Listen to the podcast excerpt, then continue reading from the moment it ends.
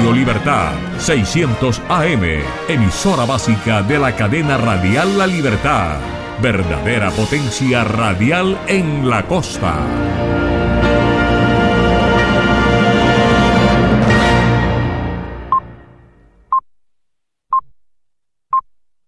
www.redradial.co, la radio sin fronteras. Muy buenas noches, hoy es miércoles. Les saluda Gonzalo Abarca.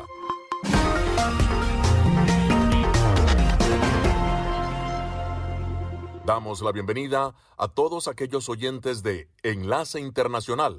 En esta franja nocturna estamos hablando de noticias internacionales, algunas entrevistas y un poco de música.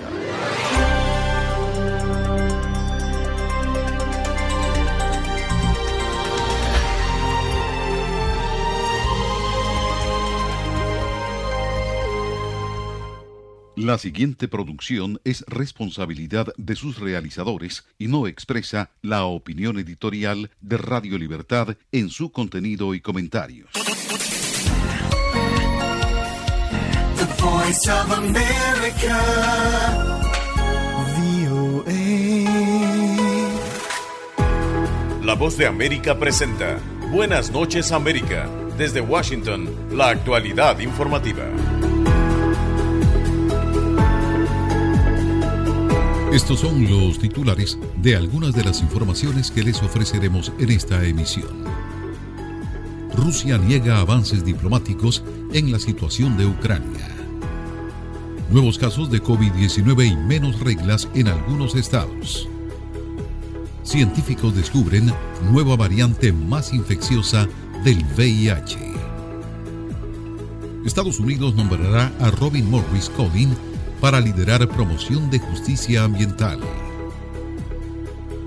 Estados Unidos y Guatemala en contra de banda de coyotes. Conmoción e indignación por asesinato de bebé por parte de autoridades de Trinidad y Tobago. Anuncian nominaciones a los premios Oscar. Amigos oyentes, los saludamos desde Washington y les damos la más cordial bienvenida a una nueva emisión de Buenas noches, América. Nos acompaña en la producción Henry Llanos. Les habla Tony Cano. Somos La Voz de América y estas son las noticias.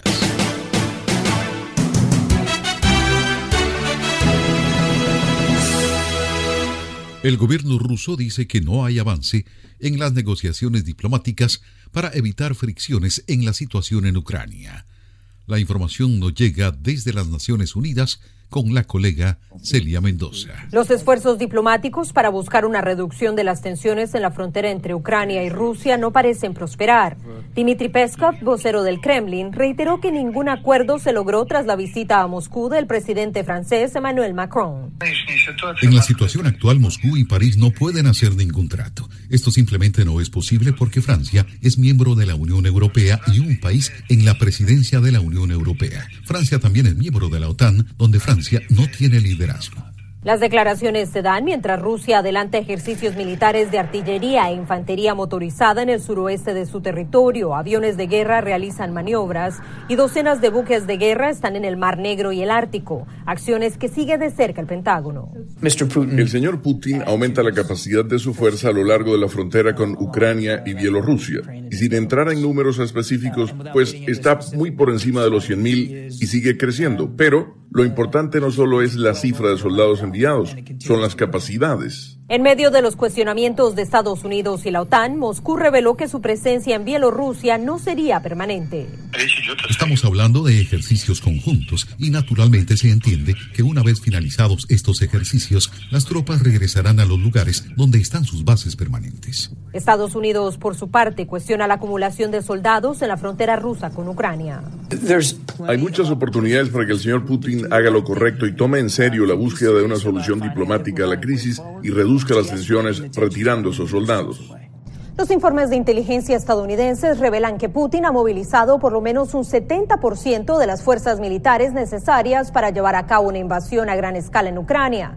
Sin embargo, insisten en que aún no hay claridad si el líder ruso ha tomado una decisión. Celia Mendoza, Voz de América, Naciones Unidas.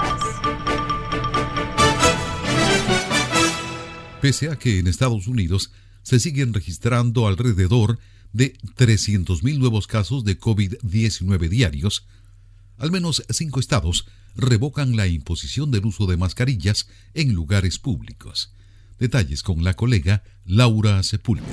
Nueva Jersey, California, Connecticut, Delaware y Oregon son los primeros 5 estados demócratas en anunciar que el uso de mascarillas ya no es obligatorio en lugares públicos, incluyendo las escuelas. La tasa de casos en California ha disminuido en un 65% desde nuestro pico de Omicron. Nuestras hospitalizaciones se han estabilizado en todo el estado. Nuestro requisito de mascarilla para interiores en todo el estado vencerá el 15 de febrero. Las personas no vacunadas aún deberán usar mascarillas en interiores. Vacúnense, reciban el refuerzo. Así anunció la decisión el gobernador de California, estado que a la fecha registra un acumulado que sobrepasa los 8 millones de infectados desde el inicio de la pandemia.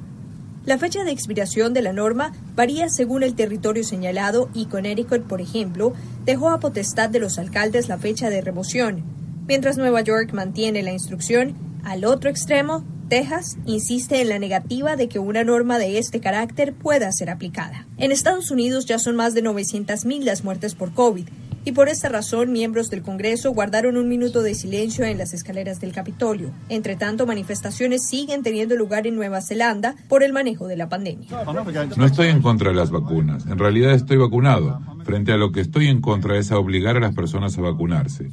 Creo que es vergonzoso forzar la vacunación a personas que no quieren. Mientras tanto, un estudio en Israel develó que pacientes con deficiencia de vitamina D que habían contraído el virus registraron mayor afectación que quienes tenían buenas cantidades de esta vitamina en su organismo, pero aclaran que la vitamina D no debe ser administrada en reemplazo a la vacuna o como antídoto ante la enfermedad. Laura Sepúlveda, Voz de América. Gracias, Laura. Hacemos una breve pausa y en un momento más información. En Buenas Noches América, por La Voz de América. Estas son las noticias. No coincide con la medida unilateral implementada por el gobierno de Estados Unidos, que ya por precaución han recomendado no viajar a la zona. Estos son los corresponsales de La Voz de América. Giselle Jacome, Quito, Ecuador, Voz de América. Juan Ignacio González Prieto, Voz de América, Buenos Aires, Argentina. Álvaro Algarra, Voz de América, Caracas. Llevando siempre la información desde el lugar de los hechos. La economía de Uruguay lleva a 15 años. Fue designado con 94 votos de los 128 asambleístas que forman. Sara Pablo, Voz de América, Ciudad de México. Nerima del Reyes, Voz de América, San Salvador. La Voz de América, ofreciendo información de lo que sucede en Estados Unidos, América Latina y el mundo.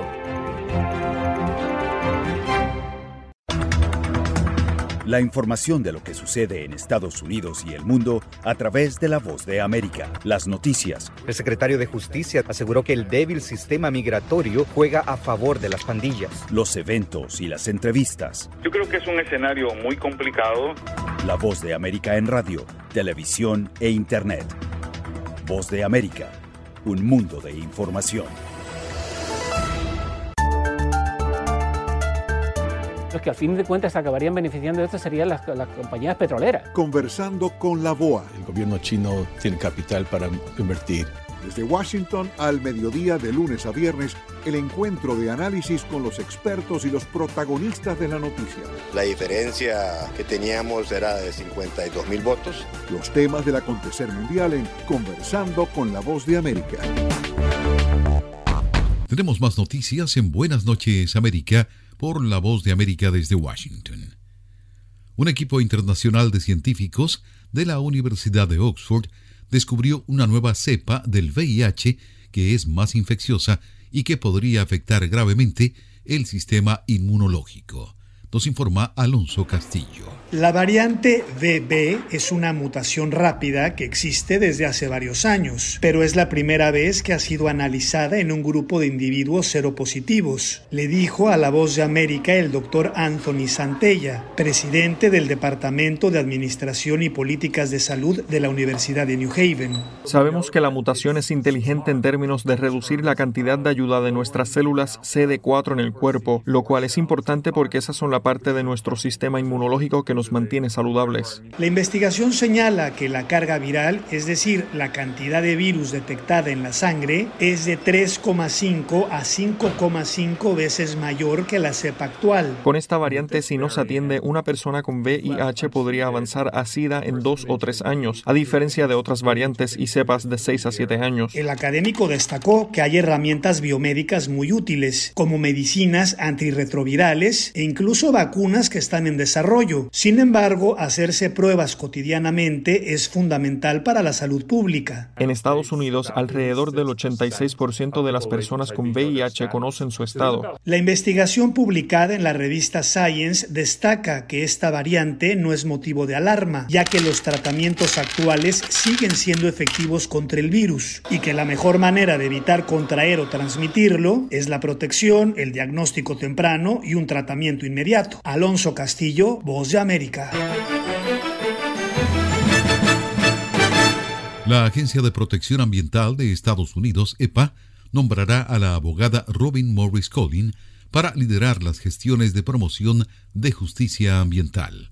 Nos informa Alejandro Escalona. La Agencia de Protección Ambiental de Estados Unidos, EPA, dijo el martes que nombrará a la profesora universitaria y abogada Robin Morris Collin para liderar las gestiones del organismo en la promoción de justicia ambiental en comunidades desproporcionadamente perjudicadas por la contaminación. La selección forma parte del esfuerzo de la administración del presidente Joe Biden de cumplir la promesa para garantizar que las decisiones y reglas ambientales sean justas para las comunidades minoritarias y de bajos ingresos que históricamente han soportado la peor parte de la contaminación de centrales eléctricas, refinerías y otras industrias. Robin Morris Collin, profesora de Derecho en la Universidad de Willamette en Oregón, se desempeñó como presidenta fundadora del Grupo de Trabajo de Justicia Ambiental de Oregón, que fue creado por la legislatura estatal hace más de una década.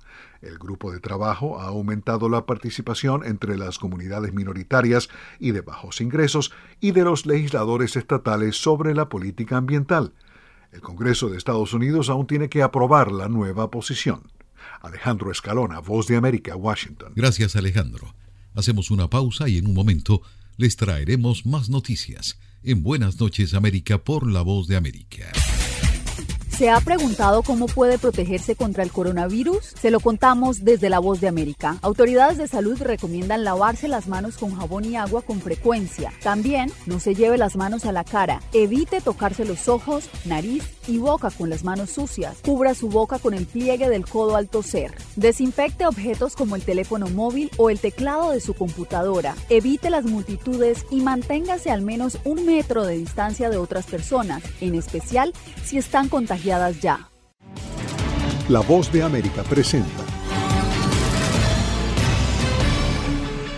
Cada semana, La Voz de América te invita a ser parte de Venezuela 360 para empoderar las voces que quieren reunir a tu país, para escribir con ritmos contagiosos. Un nuevo capítulo en tu historia. Con un mismo lenguaje. El de la esperanza. El del futuro. El de la vida. Únete a un equipo de origen hispanoamericano que trabaja para conectarnos con el ADN venezolano. Conéctate con los tuyos. Conéctate con nosotros. Conéctate en WhatsApp digitando +1 202 549 8691 y conviértete en protagonista de una historia que tú mismo ayudarás a construir. Conéctate cuantas veces quieras con Venezuela 360 en buanoticias.com y sé parte de nuestro equipo de redacción a través de tu conexión WhatsApp.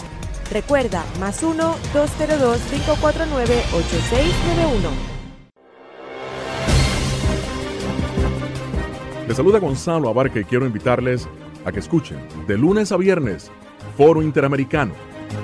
Las noticias. Lo que sí podemos saber ahora es que la policía está en... Gracias, Gonzalo. La situación que se está presentando en... El análisis. Incluyendo eliminar esto. Es muy importante. El debate. El Partido Republicano tenía dos candidatos. Todo en un solo lugar. Buanoticias.com.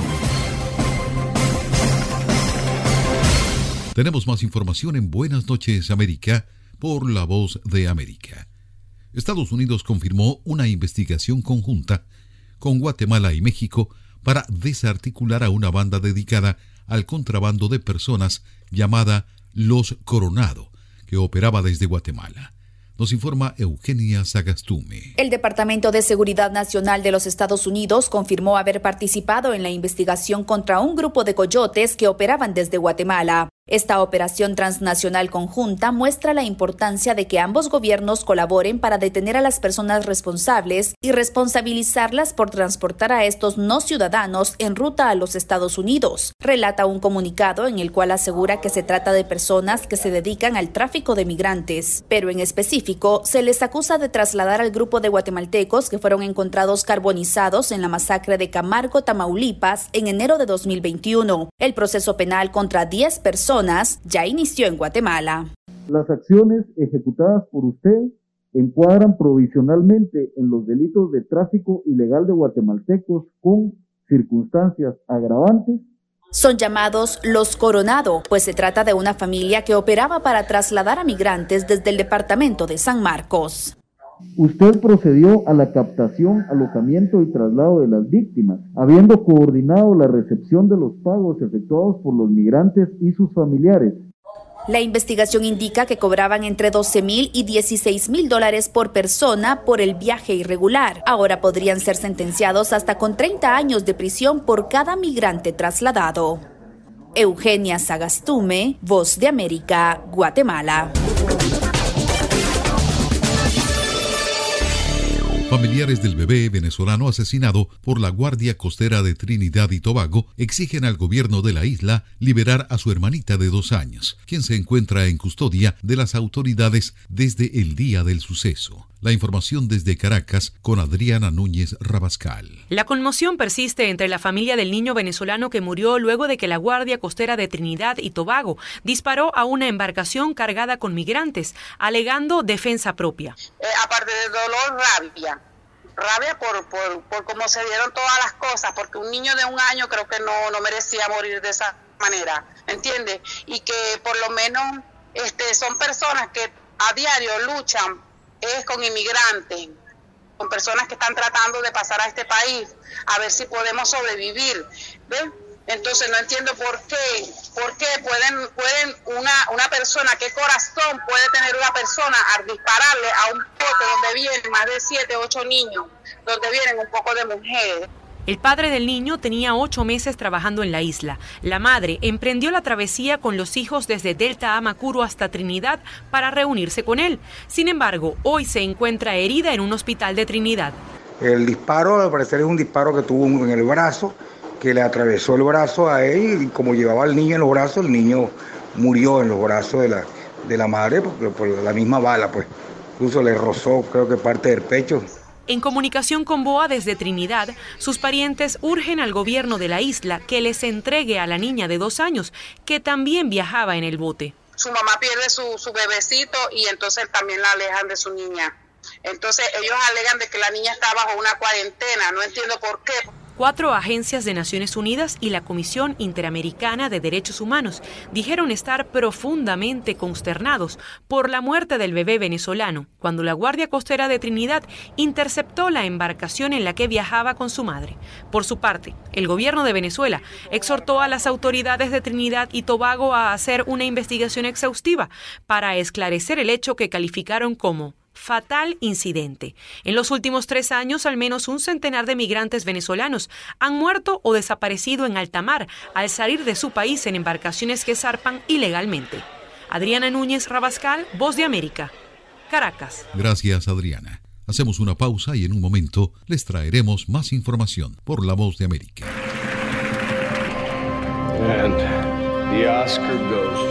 Acompáñenos de lunes a viernes con las noticias del mundo del entretenimiento. Lo mejor del cine. So, Skrulls are the bad guys. Los estrenos de Hollywood. I've never seen anything like this. Who am I? She's the last of her kind. So I'm 300 years old. The leader you are. You're the most advanced weapon ever. Lo mejor en música. Las noticias del espectáculo. Lady Gaga declaró al diario The New York Times que el actor Alec Baldwin dijo el miércoles que se inscribirá en un curso de lunes a viernes. El mundo del entretenimiento llega a ustedes desde los estudios de La Voz de América en Washington.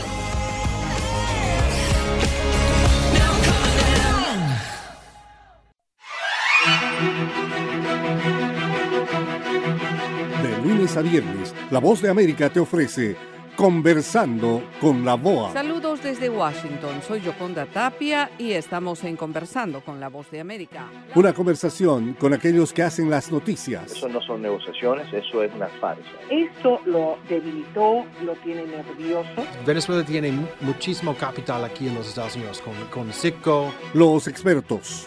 Las compañías que importan esos productos lo que van a hacer es trasladar el costo de los aranceles al consumidor. Creo que es súper importante acotar que estamos hablando de una clase con medios de vida agotados. En ningún momento en esos 9 minutos y medio hubo mención alguna de terrorismo. Conversando con la BOA, de lunes a viernes a través de nuestras afiliadas en la región. Conversando con la BOA, un programa de La Voz de América. Hay más información en Buenas Noches América. El gobierno de Nicaragua creó 3 universidades estatales para administrar a 6 universidades privadas que fueron despojadas de su personería jurídica. Desde Managua, detalles con Daliana Ocaña. Diputados sandinistas en la Asamblea Nacional de Nicaragua aprobaron con trámite de urgencia 3 iniciativas de ley para crear 3 universidades estatales que se encargarán de administrar a los 6 centros de estudios superiores cuyas personerías jurídicas fueron retiradas por este poder del Estado por orden del gobierno. Los anteproyectos de ley corresponden a las leyes creadoras de la Universidad Nacional Multidisciplinaria Ricardo Morales Avilés, de la Universidad Nacional Politécnica y de la Universidad Nacional Francisco Luis Espinosa Pineda. El secretario de la Asamblea Nacional, Alejandro Mejía Ferretti, expuso los motivos de esta decisión. Tiene como objeto la creación de un centro de educación superior estatal que garantice la continuidad, procurando igual o superior calidad académica para la seguridad de las y los estudiantes nicaragüenses. La Universidad Nacional Multidisciplinaria Ricardo Morales Avilés se encargará de administrar la Asociación Universitaria Hispanoamericana, Asociación Universitaria Nicaragüense de Estudios Humanitarios, Universidad Popular de Nicaragua y la Asociación Universitaria Paulo Freire. Mientras tanto, la Universidad Nacional Politécnica dará continuidad a los programas académicos que eran ofrecidos por la Universidad Politécnica de Nicaragua y finalmente la Universidad Nacional Francisco Luis Espinosa Pineda administrará los programas académicos que eran ofrecidos por la Universidad Católica Agropecuaria del Trópico Seco. Los diputados del Partido Liberal Independiente acompañaron la iniciativa de los diputados sandinistas y las leyes fueron aprobadas sin oposición en el Parlamento Nacional. El diputado liberal Álvaro Rivera Herrera manifestó: esto se presenta debido a esa preocupación de la comunidad universitaria, de los estudiantes, de los padres de familia y del mismo personal administrativo y docentes que veían cómo la cancelación de la personalidad jurídica de estas universidades que fueron canceladas los dejaba en una situación de inseguridad. En tanto, académicos y catedráticos nicaragüenses han criticado la medida del Estado, señalando que atenta contra la autonomía universitaria y que pretende anular el pensamiento crítico y la libertad de pensamiento que se desarrolla dentro de estos centros de estudio. Daliana Ocaña, Voz de América, Nicaragua. La Academia de Ciencias Cinematográficas hace el anuncio más esperado anualmente por la industria, las nominaciones a los premios Oscar. Amplía la información Leonardo Bonet. El western gótico de Jane Campion, El poder del perro, lidera las nominaciones a la 94ª edición de los premios de la Academia. Los servicios de streaming figuraron más que nunca en la lista para los máximos honores de Hollywood. La agencia AP informa que el filme de Campion obtuvo 12 nominaciones, incluyendo a Mejor Película, Dirección y sus 4 actores principales. Duna, la majestuosa epopeya de ciencia ficción de Denis Villeneuve, le siguió de cerca con 10 menciones. Guillermo del Toro figuró en el apartado Mejor Película con El Callejón de las Almas Perdidas, que dirigió y coprodujo. Lin-Manuel Miranda en el de Mejor Canción, con Dos oruguitas, del filme Encanto, interpretada por Sebastián Yatra, y Javier Bardem y Penélope Cruz como actores protagónicos de Serlos Ricardo y Madres Paralelas, respectivamente. Esta es la 4ª nominación tanto para Bardem como para Cruz, ambos actores españoles ganadores de un Oscar y quienes son marido y mujer. Otras nominaciones a Mejor Película son Belfast, Coda, No miren arriba, la japonesa Drive My Car, Ray Richard, Una familia ganadora, Licorice Pizza, y West Side Story o Amor sin Barreras. Las nominaciones fueron anunciadas por los actores Leslie Jordan y Tracy Ellis Ross. Para dar paso a los Juegos Olímpicos, los Oscar serán transmitidos por la red NBC el 27 de marzo y volverán a su sede habitual, el Teatro Dolby, en Los Ángeles. Las nominadas a Mejor Actriz son, además de Cruz, Jessica Chastain, Olivia Colman, Nicole Kidman y Kristen Stewart. Por el premio al Mejor Actor, Javier Bardem compite con Will Smith, Benedict Cumberbatch, Andrew Garfield y Denzel Washington. Leonardo Bonet, Voz de América. Cordiales saludos a nuestra audiencia desde Washington. Soy John F. Burnett y hoy en Conversando con la Voz de América abordamos el tema de la confiscación de la sede del diario El Nacional en Venezuela y la entrega de esos bienes al diputado y primer vicepresidente del partido de gobierno Diosdado Cabello, tras una adjudicación irregular de un tribunal venezolano. Nuestra corresponsal Carolina Alcalde entrevistó en Caracas a Juan Garantón, abogado de El Nacional, quien reacciona al traspaso de El Nacional y sus terrenos al gobierno. Y lo cierto es que realmente esto es inverosímil, porque se trata de cómo es posible de que una empresa que dio una noticia, por haber dado una noticia, ahora la empresa se entrega en plenitud. O sea, se deja de existir esto, se acabó, te quito las instalaciones, te quito un metraje que son 16.000 metros cuadrados, más de hectárea y media, 9.000 metros cuadrados de construcción, por haber dado una información. Realmente es como descabellado, es como realmente una situación terriblemente injusta. Y eso acá me parece realmente muy triste, pues. Y tratándose de una familia que aquí en este país se conoció hace mucho tiempo, pues no se trata de unos malhechores que huyeron y abandonaron esto, no, sino de gente que aquí tiene sus raíces de toda una historia.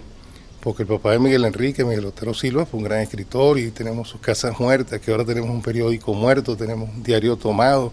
Esto es realmente un bochorno para mi país. Como abogado, ¿cómo se siente, doctor Garantón? Mira, con una enorme frustración, porque realmente uno con 40 y tantos años ejerciendo esto y viendo toda esta película, entonces cuando ya tú llegas a una edad madura, te das cuenta que todo lo que tú has creído se lo están tirando a la basura. Realmente conmovedor para los estudiantes de Derecho. Ahora, desde el punto de vista de la Sociedad Interamericana de Prensa, muchos miembros han hablado sobre la consumación de un robo que ocurrió en las últimas horas. ¿Ustedes le llegaron a informar algo sobre que esta adjudicación se iba a dar? ¿Cuál debió ser el procedimiento? Es que todo esto es tan insólito, porque como si una demanda, una condena que era de hoy en día de 0,1 bolívar digital, ¿cómo se convierte 0,1 bolívar digital en 237.000 petros, que a su vez superan los 13 millones de dólares? Eso realmente no tiene sentido. O sea, esto es una cuestión ¿qué te puedo explicar lo que no tiene explicación? ¿Has considerado esta situación que ha ido contra el diario Nacional como una venganza política? Yo no le veo otro sentido a esto, de verdad. Porque no se probó ni siquiera un hecho difamatorio, no hubo un juicio por difamación, no se condenó a persona alguna que hubiera incurrido una injuria o una difamación, y el diario como tal, esa sede, ese edificio quedó como un malhechor, y lo ejecutaron, y además una cadena perpetua, porque aquí la pena son hasta 30 años, o sea, esos 14 millones de dólares, si lo convirtieran en multa y eso en arresto, serían como 3 vidas de seres humanos para cumplirla. Esto es inconstitucional. Yo espero, ojalá el Tribunal Supremo viera que se equivocaron y modificaran eso, que puedan siempre revisar sus sentencias. ¿Considera, doctor, que esto es producto de la falta de independencia judicial que existe en el país, la falta de independencia de poder? Por supuesto, yo he visto cómo esto se ha ido acercando de tal manera que tenemos un solo poder que decide todo.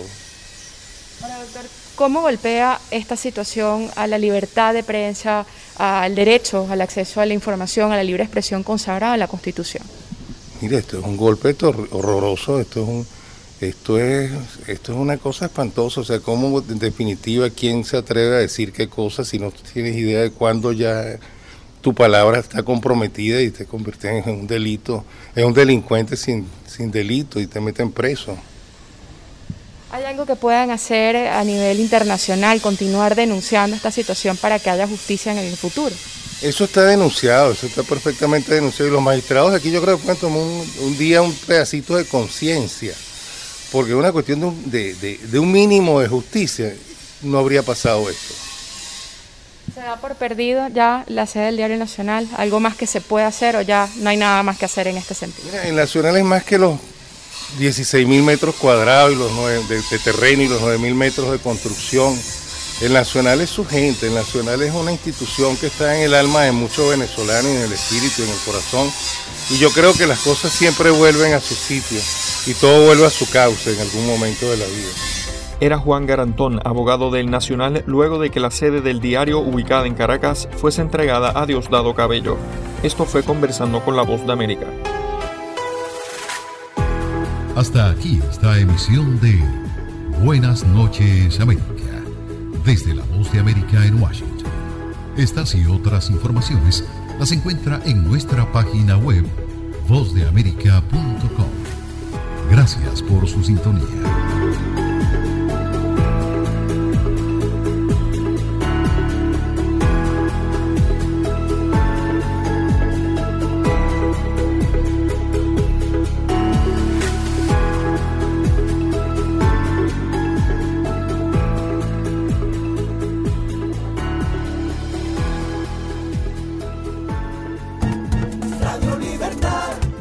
Radio Libertad 600 AM en Colombia. Local en todas partes. Desde La Voz de América en Washington les saluda Sofía Pisani, invitándolos a escuchar las noticias internacionales a través de Radio Libertad 600 AM. El enlace internacional de La Voz de América, sintonícelo de lunes a domingo desde las 7 de la noche, hora de Colombia, 8 de la noche, hora de Venezuela. Origina Radio Libertad 600 AM en Barranquilla. Escúchenlo en la web por cadena radial lalibertad.com.co y redradial.co. Una producción de La Voz de América. Let me say the same, baby. Since we've been together, ooh, loving you forever. Is all I need. Let me be the one you come running to. I'll never be untrue. Oh, baby, let's stay together.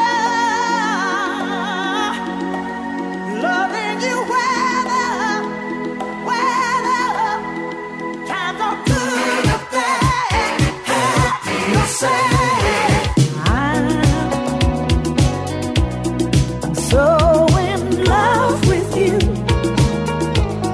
Whatever you want to do is all right with me. 'Cause you make me feel so brand new. That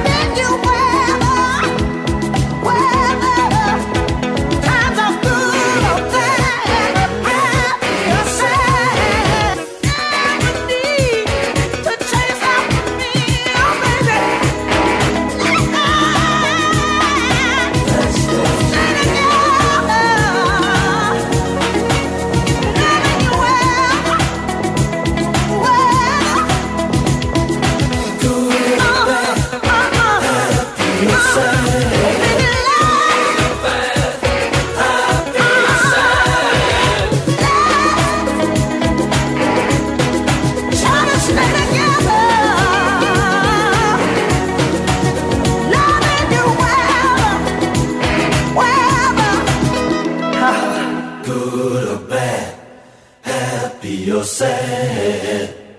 Esta es la señal de Radio Libertad 600 AM, emisora afiliada al sistema de noticias de La Voz de América. La Voz de América presenta. Cada semana, La Voz de América te invita a ser parte de Venezuela 360. Para empoderar las voces que quieren reunir a tu país. Para escribir con ritmos contagiosos. Un nuevo capítulo en tu historia. Con un mismo lenguaje. El de la esperanza. El del futuro. El de la vida. Únete a un equipo de origen hispanoamericano que trabaja para conectarnos con el ADN venezolano. Conéctate con los tuyos. Conéctate con nosotros. Conéctate en WhatsApp digitando +1 202 549 8691. Y conviértete en protagonista de una historia que tú mismo ayudarás a construir. Conéctate cuantas veces quieras con Venezuela 360 en buenoticias.com. Y sé parte de nuestro equipo de redacción a través de tu conexión WhatsApp. Recuerda, +1 202 549 8691. And the Oscar goes to... Acompáñanos de lunes a viernes con las noticias del mundo del entretenimiento. Lo mejor del cine. So, Skrulls are the bad guys. Los estrenos de Hollywood. I've never seen anything like this. Who am I? She's the last of her kind. So I'm 300 years old. A leader, you are. You have the most advanced weapon ever. Lo mejor en música. Las noticias del espectáculo. Lady Gaga declaró al diario The New York Times que el actor Alec Baldwin dijo el miércoles que se inscribirá en un curso para... De lunes a viernes, el mundo del entretenimiento llega a ustedes desde los estudios de La Voz de América en Washington.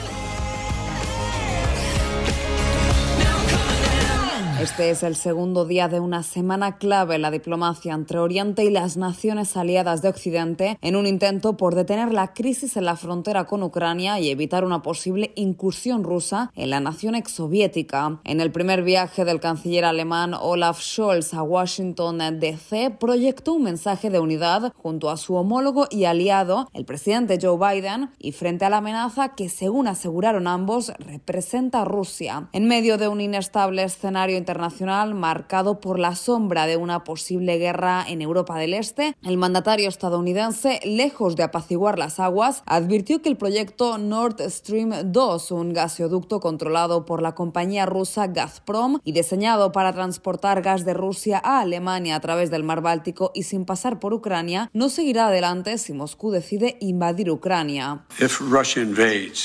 Si Rusia invade, eso significa que los tanques y las tropas cruzan la frontera de Ucrania nuevamente. Entonces ya no habrá Nord Stream 2. Pondremos fin.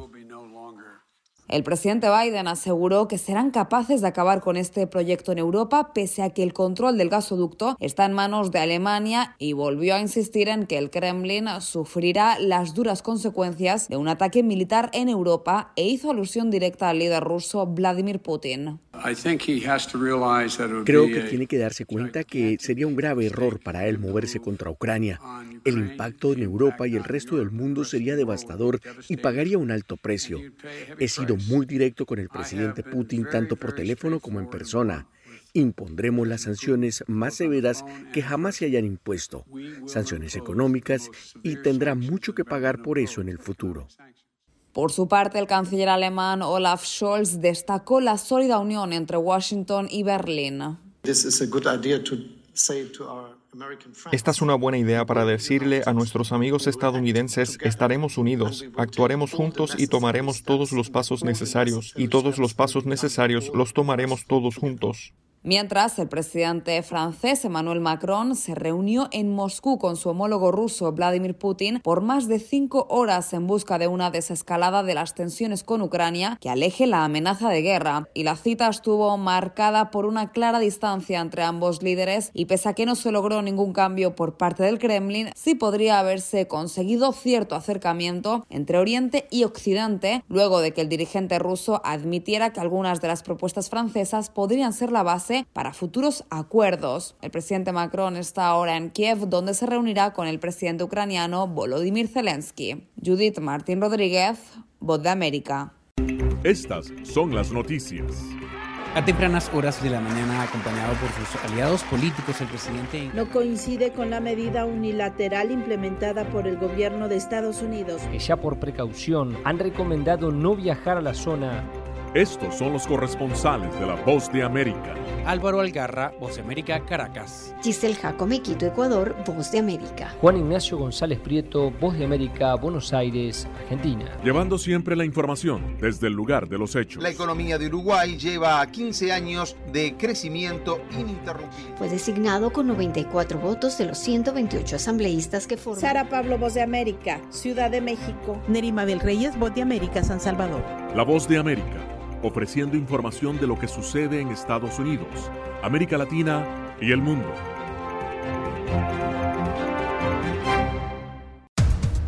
Los acontecimientos de Estados Unidos, América Latina y el mundo en 30 minutos.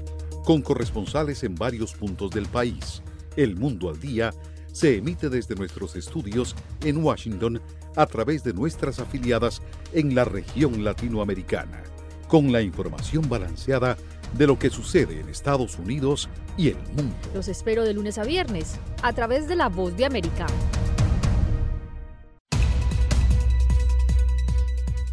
¿Qué tal, amigos? Les saluda Henry Llanos para invitarlos a escuchar Deportivo Internacional.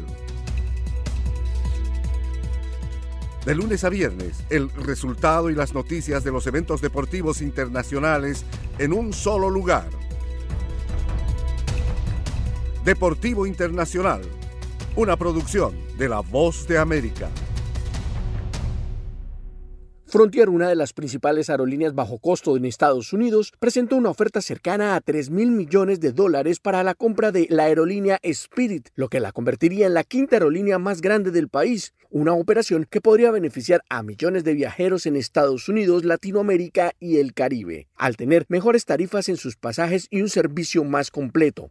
El director ejecutivo de Spirit, Ted Christie, anunció que la operación aún está a la espera de la aprobación de los accionistas de Spirit y podría cerrarse en el segundo semestre. Si este negocio se concreta, estas empresas transportadoras deberán enfrentar una investigación de las autoridades estadounidenses para evitar violación a las leyes antimonopolio, pese a que las dos aerolíneas reportaron pérdidas en los últimos 3 meses de 2021. Los directivos de Frontier Group Holding Inc. y Spirit Airlines Inc. anticiparon que su flota actual se ampliaría en unos 350 aviones, algo que podría crear unos 10.000 nuevos empleos directos y otros miles indirectos en los primeros años de la fusión, con lo que se pretende llegar a más destinos de la región con tarifas bastante económicas. Aún se desconocen algunos detalles, como el nombre que tomaría la aerolínea luego de esta operación, y también estaría por definirse el lugar para la sede administrativa de la nueva empresa, ya que actualmente Frontier tiene como sede de la ciudad de Denver, en Colorado, mientras que Spirit está basada en Miami. La industria aeronáutica en Estados Unidos enfrenta una época de recuperación económica luego de 2 años de pérdidas debido al impacto de la pandemia en la industria del turismo. Héctor Contreras, Voz de América, Washington. Con un equipo de periodistas, corresponsales, editores y productores, La Voz de América te ofrece las noticias. Así textualmente lo compartió el mandatario en su cuenta en la red social Twitter. Esto debido a que en el pasado ha mentido a las autoridades, incluso cuando solicitó su ciudadanía estadounidense. Podemos decir que hay 3 puntos específicos de esta gira, una de ellas. Los eventos. Nosotros, el pueblo, ha salido a la calle para resguardarlo. Los personajes. Está perdiendo la batalla legal y la batalla de popularidad. La OEA hoy ha dado un paso adelante, muy importante. Esto no es consistente con la realidad que experimentamos nosotros en el país. De lunes a viernes, La Voz de América. Síganos en radio, televisión y en nuestras redes sociales.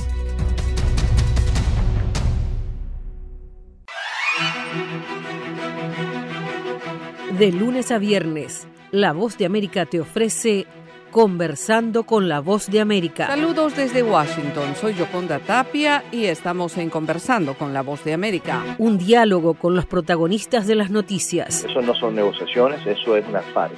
De lunes a viernes, a través de nuestras afiliadas en la región. Conversando con la Voz de América.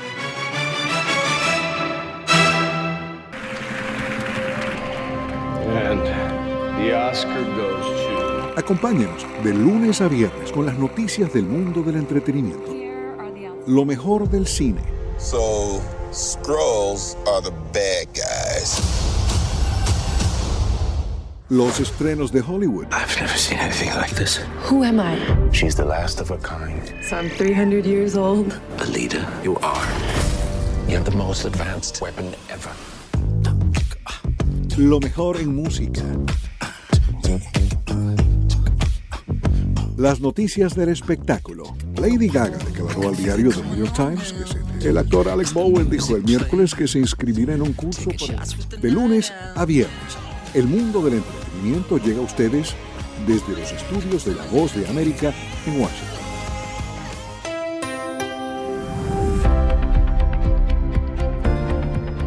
Cordiales saludos a nuestra audiencia desde Washington. Soy Yoconda Tapia y hoy en Conversando con la Voz de América abordamos el tema de la situación de los migrantes que cruzan la selva del Darién, el paso entre Colombia y Panamá que es considerado el más peligroso del mundo y donde se producen abusos que son denunciados internacionalmente. Para abordar el tema, nuestro colega Jorge Agobián entrevistó a la canciller de Panamá, Érika Mouynes, y empieza por actualizar el fenómeno migratorio. En agosto del año pasado, Panamá, el primer país que alza la voz de un recorrido de aproximadamente 10 países que hacen estos migrantes que normalmente llegan a países en Sudamérica, extracontinentales, en alguna parte de África y otros del Caribe, principalmente de aquí, que se reciben en Sudamérica y entonces hacen este recorrido siempre buscando ir al norte, principalmente Estados Unidos.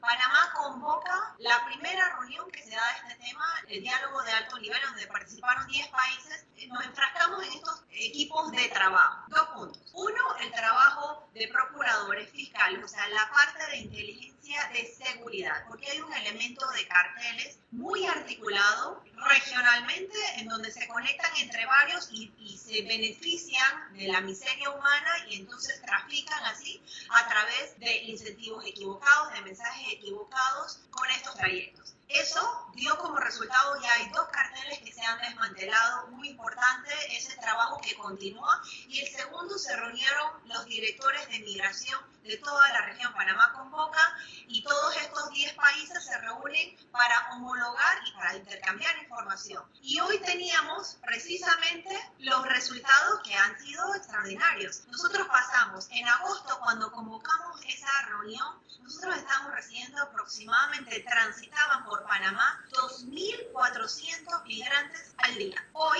estamos recibiendo 140 migrantes al día. Pasamos de 2.400 a 140. Eso te lo digo no hoy, tenemos ya un mes de ese descenso que ha venido paulatinamente disminuyéndose por ese involucramiento de todos los países. Trabajo con Colombia, como tú mencionabas, muy fuerte, muy decidido.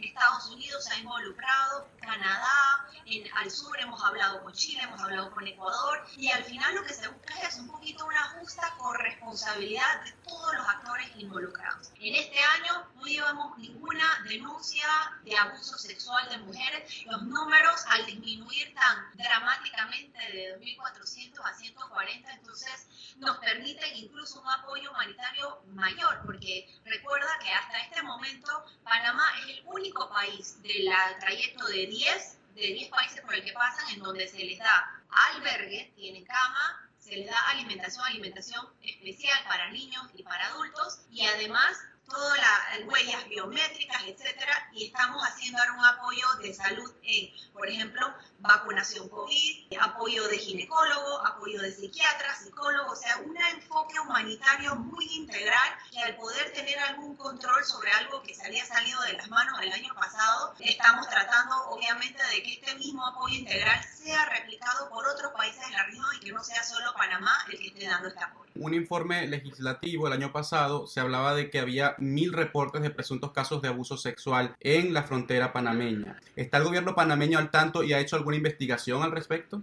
Nosotros hemos hecho muchísimos operativos desde el año pasado, cuando se escalaron los números de los migrantes que estaban transitando de Colombia hacia Panamá. En mi gira que fui en varias ocasiones y para generar equipos de trabajo y nuevamente, más allá de hablar de trabajo y de denuncias, hablo con resultados concretos. 2, desmantelamientos de carteles que se beneficiaban de esto, de trata de personas, de abuso de mujeres, etcétera, ya han sido desmantelados, pero el trabajo continúa. El hecho de que en el Golfo de Urabá se haya montado se conoce como el Clan del Golfo, en esta área de Colombia, que haya patrocinado o motivado este tipo de migración, el trabajo con Colombia ha sido cerrado, fuerte y de una manera binacional. Era la canciller de Panamá, Érika Mouynes, evaluando la situación de los migrantes que pasan por la selva del Darién para llegar a territorio panameño. Esto fue Conversando con la Voz de América.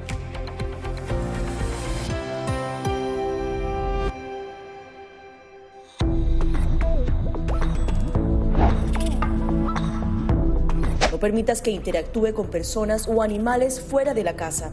Si una persona de la casa se enferma, evita que tenga contacto con tu mascota.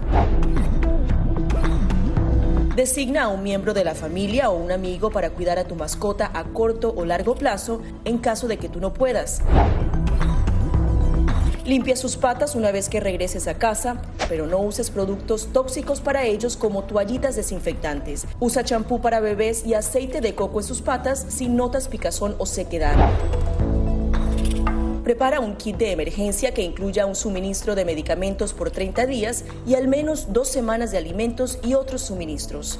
Asegúrate de que todas las mascotas lleven collares y etiquetas con información actualizada como nombre, número de teléfono y necesidades médicas urgentes.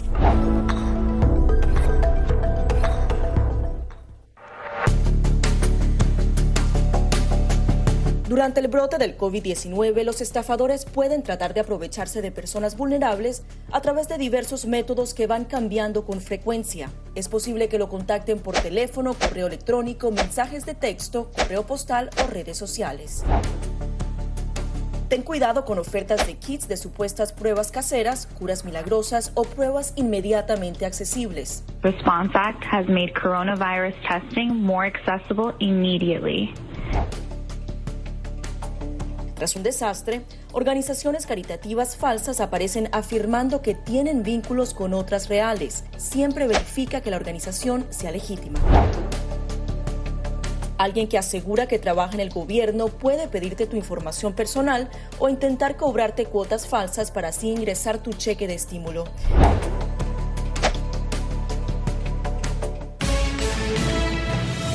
Este es un avance informativo de La Voz de América. Desde Washington les informa Henry Llanos.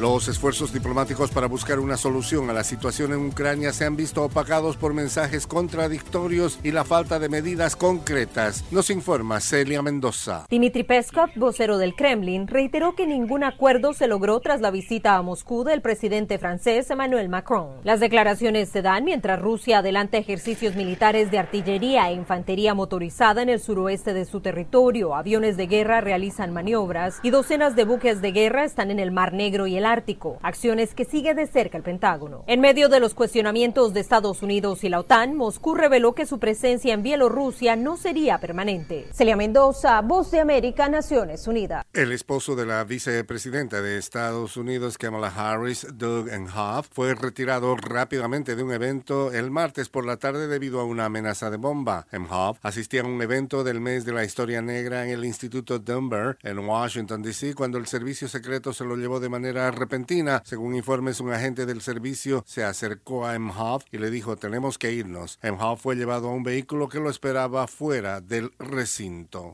A continuación, un mensaje de servicio público de La Voz de América. Para evitar la propagación del coronavirus en casa, recuerde que solo toma unos minutos limpiar las superficies que más toca en su vivienda, manijas de las puertas, interruptores de la luz, lugares donde come, control remoto, entre otros. Esto por lo menos una vez al día. En Venezuela, el abogado del diario El Nacional condena el proceso del Poder Judicial que ha llevado a cabo contra ese rotativo. Desde Caracas nos informa Carolina Alcalde. La adjudicación de la propiedad de las instalaciones del diario El Nacional al parlamentario chavista Diosdado Cabello por parte de un tribunal, hecho que ocurrió a finales de enero sin que el representante judicial del medio de comunicación fuera notificado, se dio de forma irregular y contra todas las leyes procesales que la ley venezolana obliga sean cumplidas para llevar a cabo este tipo de actos. El abogado del diario, Juan Garantón. ¿Cómo es posible de que una empresa que dio una noticia, por haber dado una noticia, ahora la empresa se entrega en plenitud? O sea, deja de existir esto, se acabó. Carolina Alcalde, Voz de América, Caracas. El presidente peruano Pedro Castillo juramentó el martes a su cuarto equipo ministerial en medio año de gestión, bajo una crisis política en la que recibió críticas por su descuido al escoger secretarios, y sus enemigos políticos pidieron incluso que abandone el poder. Su tercer gabinete apenas duró 3 días y estaba dirigido por Héctor Valer, un ex primer ministro criticado por denuncias en su contra por violencia doméstica contra su esposa e hija. Castillo nombró como nuevo primer ministro a Aníbal Torres, su ex secretario de Justicia, quien se ha mostrado partidario de enviar a una cárcel común al expresidente Alberto Fujimori. Este fue un avance informativo de La Voz de América.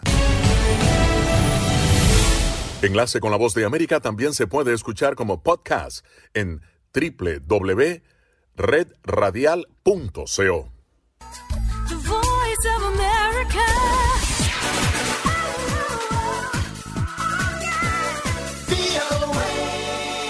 www.redradial.co. La radio sin fronteras. Radio Libertad. Radio Libertad 600 AM en Colombia. Descarga gratis el aplicativo móvil Universal Estéreo. Ya está disponible para Android y te acompañaremos a donde vayas. Universal. No permita que su marca se quede sola en el punto de venta. En Punto Marketing conocemos cómo interactuar con el consumidor final, diseñamos estrategias, hacemos impulso y tomas promocionales en grandes superficies, mayoristas, y conocemos muy bien al canal tradicional. Haga contacto con nosotros vía WhatsApp al 315-545-3545. Punto Marketing, 30 años de experiencia con las mejores marcas del país. Solo Universal logra reunir lo mejor de 3 décadas. Maybe I didn't treat you, lady. I'm your knight in shining armor, and I love you. There's a little black spot on the sun today. Y todavía hay más para escuchar. Música. El lenguaje universal. www.universalestereo.co. Llegó La Tienda Express, el más espectacular programa de fidelidad para tenderos y consumidor final. La Tienda Express, módulo de mercadeo y radio promocional que se comunica con los tenderos a través de la radio. La Tienda Express, una realización de Punto Marketing. Mayores informes en el 315-545-3545. Las noticias del mundo llegan a Universal desde las 7 a.m. con Cadena de Noticias.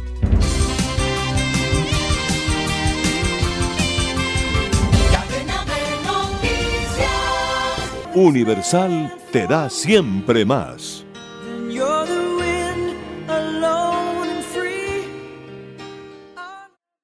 Ahora puedes tener a Universal Estéreo en 24 horas al día. www.universalestereo.co.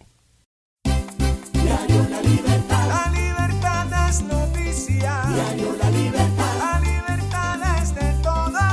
El periódico con la mayor aceptación de la región Caribe. Ahora en www.diariolalibertad.com. Diario La Libertad. Es noticia y actualidad.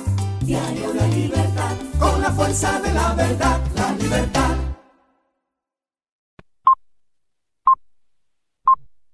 www.redradial.co. La radio sin fronteras. La siguiente producción es responsabilidad de sus realizadores y no expresa la opinión editorial de Radio Libertad en su contenido y comentarios. Escuchan La Voz de América, conectando a Washington con Colombia, Venezuela y el mundo a través de Radio Libertad 600 AM. La Voz de América presenta. Presidente de Francia visita Kiev y pide calma a las partes involucradas en la crisis ucraniana. Estados Unidos sanciona al expresidente hondureño Juan Orlando Hernández por corrupción. Alianza contra el crimen organizado. Estados Unidos se une a México y Guatemala para desarticular a una banda conocida como Los Coronado. Y el pedido de los familiares del bebé venezolano asesinado por la Guardia Costera de Trinidad y Tobago.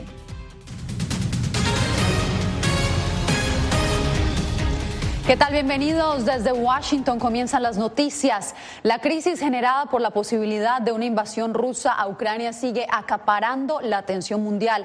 El presidente francés, Emmanuel Macron, visitó ayer Moscú y hoy Kiev en un intento por disipar las tensiones. Nos conectamos a esta hora en la capital ucraniana con Philip Crowder, nuestro periodista de la agencia de prensa asociada. ¿Qué avances, qué resultados ha dado esta gira, Philip? Pues hasta ahora ha sido una semana de avances diplomáticos muy lentos, casi imperceptibles. El presidente francés Emmanuel Macron partió hoy de Kiev hacia Berlín para actualizar a los aliados sobre lo que parece ser un avance bastante menor. Macron dice que recibió una promesa de la parte del presidente ruso Vladimir Putin que no escalaría la crisis y que no habría una presencia militar rusa permanente en Bielorrusia, en la frontera con Ucrania. Sin embargo, Moscú dijo hace poco que no hay ningún acuerdo entre París y Moscú. Macron sí sale de esta pequeña gira diplomática como un posible mediador en el futuro entre Rusia y Ucrania o entre Rusia y la OTAN, un papel que todavía no ha sido ocupado. Philip, ¿qué más se espera que pida Ucrania en los próximos días? Pues Kiev estará representado en Berlín el jueves, cuando Rusia, Alemania y Francia se juntarán a Ucrania para hablar del acuerdo de Minsk. Es el acuerdo que puso fin a los combates a gran escala en el año 2014 en el sureste de Ucrania, pero que nos dejó sin un acuerdo político. Vale la pena recordar que Ucrania es un país que ha estado en guerra 8 años ya, con separatistas respaldados por Rusia. El despliegue masivo de tropas rusas en las fronteras de Rusia y Bielorrusia con Ucrania solo ha añadido otro nivel de complejidad y urgencia en esta guerra duradera. Philip Crowder, muchas gracias por este reporte. Bien, y los esfuerzos diplomáticos que se adelantan en torno a la situación en Ucrania se han visto opacados por mensajes contradictorios y la falta de acciones concretas que reduzcan las tensiones. Celia Mendoza ha estado atenta de esta información. ¿Ha mostrado Rusia voluntad para avanzar en una desescalada militar?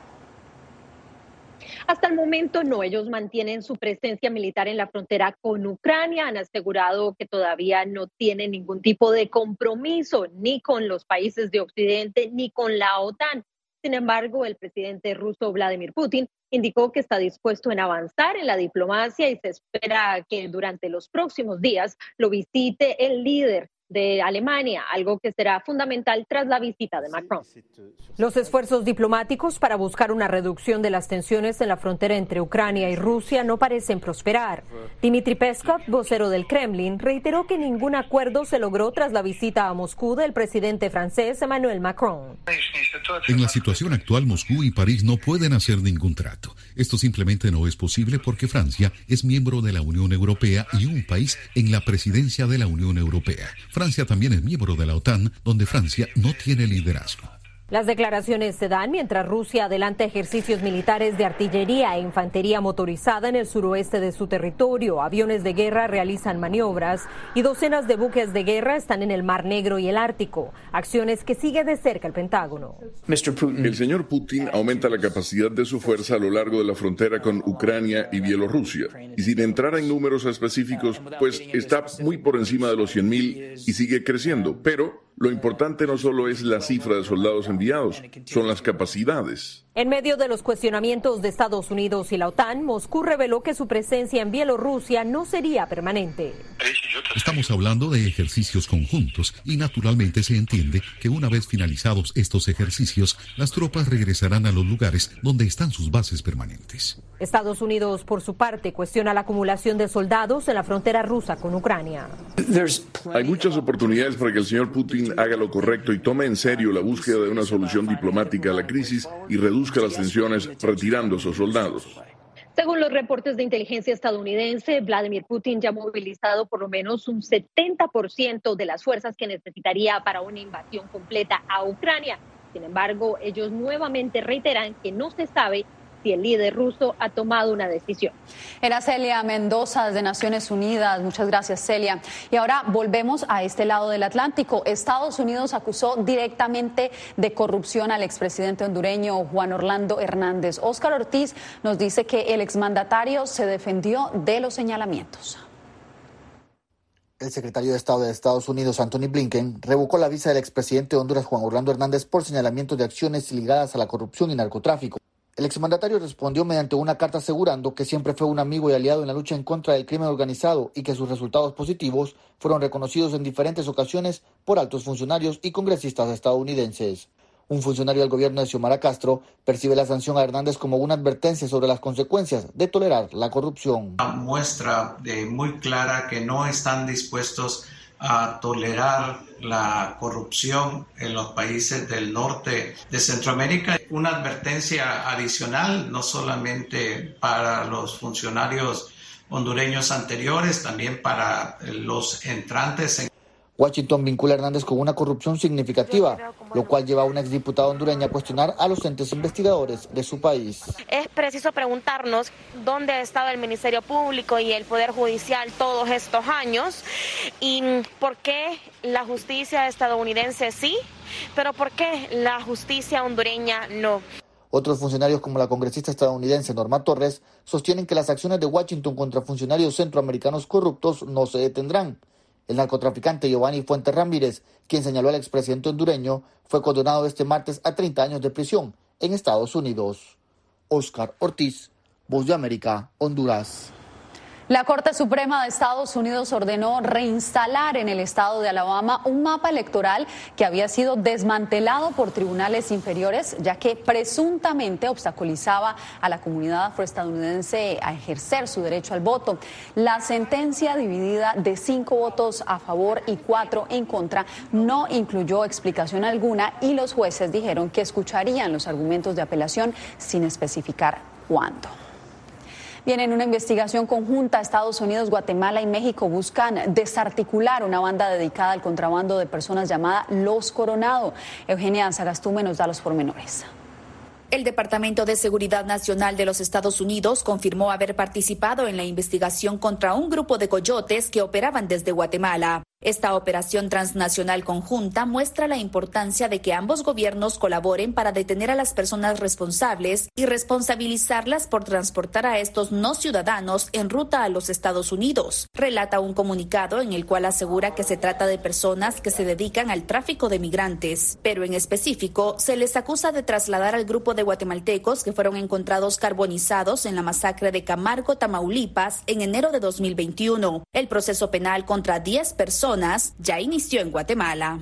Las acciones ejecutadas por usted encuadran provisionalmente en los delitos de tráfico ilegal de guatemaltecos con circunstancias agravantes. Son llamados Los Coronado, pues se trata de una familia que operaba para trasladar a migrantes desde el departamento de San Marcos. Usted procedió a la captación, alojamiento y traslado de las víctimas, habiendo coordinado la recepción de los pagos efectuados por los migrantes y sus familiares. La investigación indica que cobraban entre $12,000 y $16,000 por persona por el viaje irregular. Ahora podrían ser sentenciados hasta con 30 años de prisión por cada migrante trasladado. Eugenia Sagastume, Voz de América, Guatemala. Al volver, aumenta la lista de estados en Estados Unidos que dicen no más a los tapabocas en lugares públicos.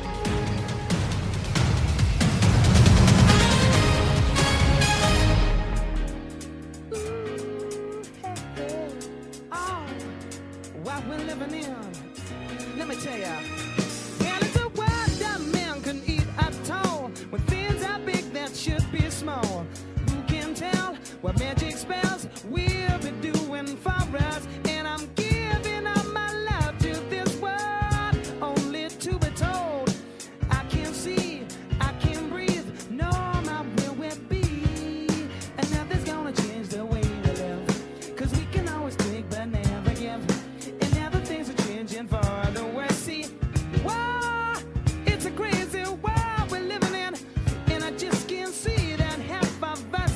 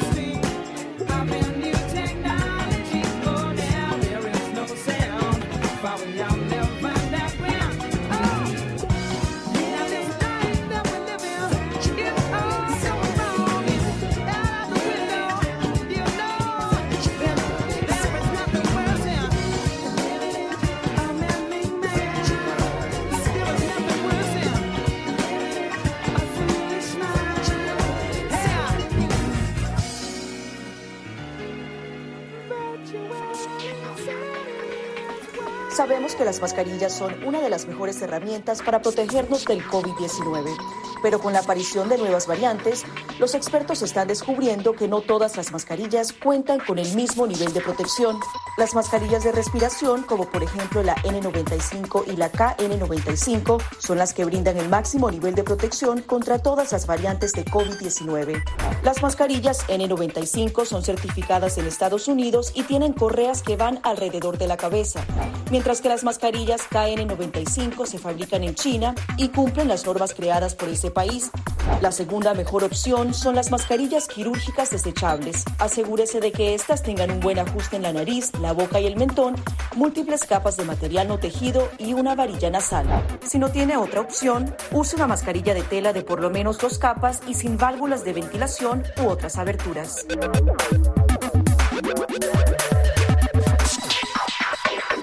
Antes de tocar la mascarilla, límpiese las manos con un desinfectante a base de alcohol o con agua y jabón y compruebe que la mascarilla no tenga roturas o agujeros. Para una mascarilla de tela, ajústela de manera que cubra la boca, nariz y barbilla sin dejar huecos a los lados y coloque las tiras por detrás de su cabeza o de sus orejas. Para una mascarilla médica, verifique que el lado de la mascarilla corresponde a la parte superior. Este suele ser el lado que tiene la tira de metal. Determine cuál es la parte interior, normalmente la parte blanca.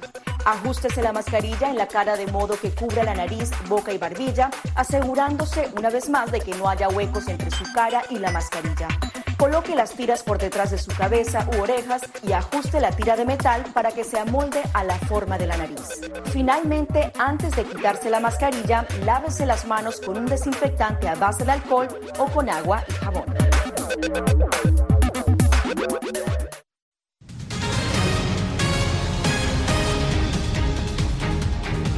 Familiares del bebé venezolano asesinado por la Guardia Costera de Trinidad y Tobago le están exigiendo al gobierno de la isla liberar a su hermanita de 2 años, quien se encuentra en custodia de las autoridades desde el día del siniestro. Adriana Núñez Rabascal conversó con algunos miembros de esta familia. La conmoción persiste entre la familia del niño venezolano que murió luego de que la Guardia Costera de Trinidad y Tobago disparó a una embarcación cargada con migrantes, alegando defensa propia. Aparte del dolor, rabia por cómo se dieron todas las cosas, porque un niño de 1 año creo que no merecía morir de esa manera, ¿entiendes? Y que por lo menos son personas que a diario luchan con inmigrantes, con personas que están tratando de pasar a este país, a ver si podemos sobrevivir, ¿ves? Entonces no entiendo por qué pueden una persona, qué corazón puede tener una persona al dispararle a un poco donde vienen más de 7, 8 niños, donde vienen un poco de mujeres. El padre del niño tenía 8 meses trabajando en la isla. La madre emprendió la travesía con los hijos desde Delta Amacuro hasta Trinidad para reunirse con él. Sin embargo, hoy se encuentra herida en un hospital de Trinidad. El disparo, al parecer, es un disparo que tuvo en el brazo, que le atravesó el brazo a él, y como llevaba al niño en los brazos, el niño murió en los brazos de la madre por la misma bala, pues. En comunicación con BOA desde Trinidad, sus parientes urgen al gobierno de la isla que les entregue a la niña de 2 años, que también viajaba en el bote. Su mamá pierde su bebecito y entonces también la alejan de su niña. Entonces ellos alegan de que la niña está bajo una cuarentena. Por su parte, el gobierno de Venezuela exhortó a las autoridades de Trinidad y Tobago a hacer una investigación exhaustiva para esclarecer el hecho que calificaron como fatal incidente. En los últimos 3 años, al menos un centenar de migrantes venezolanos han muerto o desaparecido en alta mar al salir de su país en embarcaciones que zarpan ilegalmente. Adriana Núñez Rabascal, Voz de América, Caracas.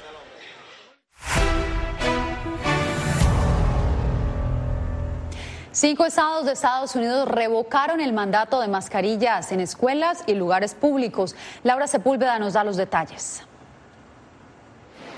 Nueva Jersey, California, Connecticut, Delaware y Oregon son los primeros 5 estados demócratas en anunciar que el uso de mascarillas ya no es obligatorio en lugares públicos, incluyendo las escuelas. La tasa de casos en California ha disminuido en un 65% desde nuestro pico de Omicron. Nuestras hospitalizaciones se han estabilizado en todo el estado. Nuestro requisito de mascarilla para interiores en todo el estado vencerá el 15 de febrero. Las personas no vacunadas aún deberán usar mascarillas en interiores. Vacúnense, reciban el refuerzo. Así anunció la decisión el gobernador de California, estado que a la fecha registra un acumulado que sobrepasa los 8 millones de infectados desde el inicio de la pandemia. La fecha de expiración de la norma varía según el territorio señalado y Connecticut, por ejemplo, dejó a potestad de los alcaldes la fecha de remoción, mientras Nueva York mantiene la instrucción. Al otro extremo, Texas insiste en la negativa de que una norma de este carácter pueda ser aplicada. En Estados Unidos ya son más de 900.000 las muertes por COVID, y por esta razón miembros del Congreso guardaron un minuto de silencio en las escaleras del Capitolio. Entre tanto, manifestaciones siguen teniendo lugar en Nueva Zelanda por el manejo de la pandemia. No estoy en contra de las vacunas, en realidad estoy vacunado. Frente a lo que estoy en contra es a obligar a las personas a vacunarse. Creo que es vergonzoso forzar la vacunación a personas que no quieren. Mientras tanto, un estudio en Israel develó que pacientes con deficiencia de vitamina D que habían contraído el virus registraron mayor afectación que quienes tenían buenas cantidades de esta vitamina en su organismo, pero aclaran que la vitamina D no debe ser administrada en reemplazo a la vacuna o como antídoto ante la enfermedad. Laura Sepúlveda, Voz de América. Un equipo internacional de científicos de la Universidad de Oxford descubrió una nueva cepa del VIH, que es más infecciosa y que podría afectar gravemente el sistema inmunológico. Alonso Castillo nos amplía. La variante BB es una mutación rápida que existe desde hace varios años, pero es la primera vez que ha sido analizada en un grupo de individuos seropositivos, le dijo a La Voz de América el doctor Anthony Santella, presidente del Departamento de Administración y Políticas de Salud de la Universidad de New Haven. Sabemos que la mutación es inteligente en términos de reducir la cantidad de ayuda de nuestras células CD4 en el cuerpo, lo cual es importante porque esas son la parte de nuestro sistema inmunológico que nos mantiene saludables. La investigación señala que la carga viral, es decir, la cantidad de virus detectada en la sangre, es de 3,5 a 5,5 veces mayor que la cepa actual. Con esta variante, si no se atiende, una persona con VIH podría avanzar a SIDA en 2 o 3 años, a diferencia de otras variantes y cepas de 6 a 7 años. El académico destacó que hay herramientas biomédicas muy útiles, como medicinas antirretrovirales e incluso vacunas que están en desarrollo. Sin embargo, hacerse pruebas cotidianamente es fundamental para la salud pública. En Estados Unidos, alrededor del 86% de las personas con VIH conocen su estado. La investigación publicada en la revista Science destaca que esta variante no es motivo de alarma, ya que los tratamientos actuales siguen siendo efectivos contra el virus y que la mejor manera de evitar contraer o transmitirlo es la protección, el diagnóstico temprano y un tratamiento inmediato. Alonso Castillo, Voz de América. El expontífice Benedicto XVI ofreció disculpas por su manejo en un caso de abuso sexual. El hecho se remonta a 1980, cuando él era arzobispo de Múnich y supervisaba a un sacerdote señalado de abusar sexualmente de varios menores. Benedicto, que hoy tiene 94 años, negó las acusaciones que lo culpan de no actuar y de conocer que el sacerdote era un abusador. Viene usted, quédese, porque en breve los atletas que representan a Latinoamérica en los Juegos Olímpicos Invernales de Beijing.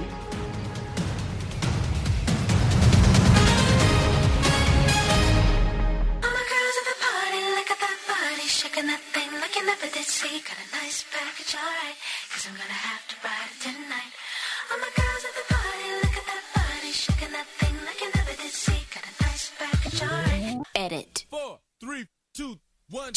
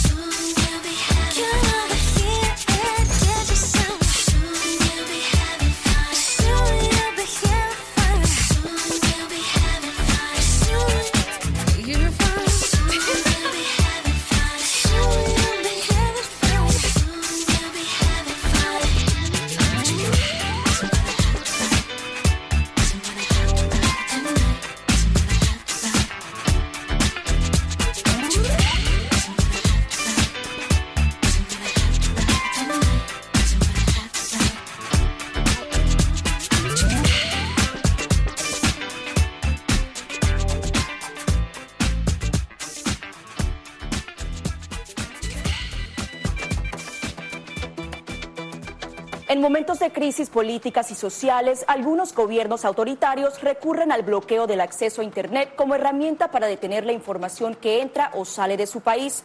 No obstante, existen algunas alternativas que te ayudarán a continuar conectado a la red a pesar de la censura oficial.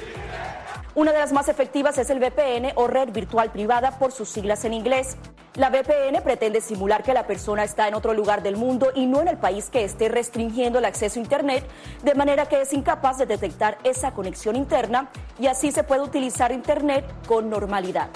Las ofertas de VPN en el mercado son muchas y las puedes buscar escribiendo las iniciales VPN en los motores de búsqueda, pero es importante descargarla o adquirirla antes de perder la conexión al Internet. Aquí te ofrecemos algunas opciones.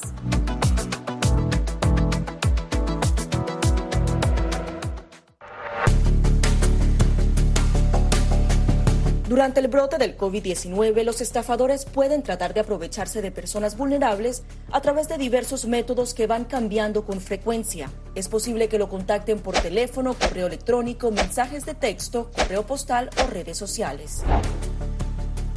Ten cuidado con ofertas de kits de supuestas pruebas caseras, curas milagrosas o pruebas inmediatamente accesibles. Response Act has made coronavirus testing more accessible immediately. Tras un desastre, organizaciones caritativas falsas aparecen afirmando que tienen vínculos con otras reales. Siempre verifica que la organización sea legítima. Alguien que asegura que trabaja en el gobierno puede pedirte tu información personal o intentar cobrarte cuotas falsas para así ingresar tu cheque de estímulo.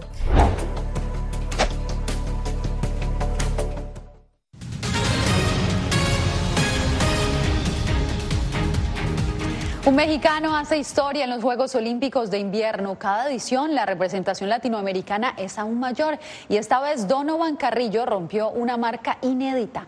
Jacopo Luzzi nos cuenta. Si bien América Latina no cuenta con tradición en deportes sobre hielo y nieve, atletas como el mexicano Donovan Carrillo alcanzaron logros sin precedentes para sus respectivos países en los Juegos Olímpicos de Invierno 2022.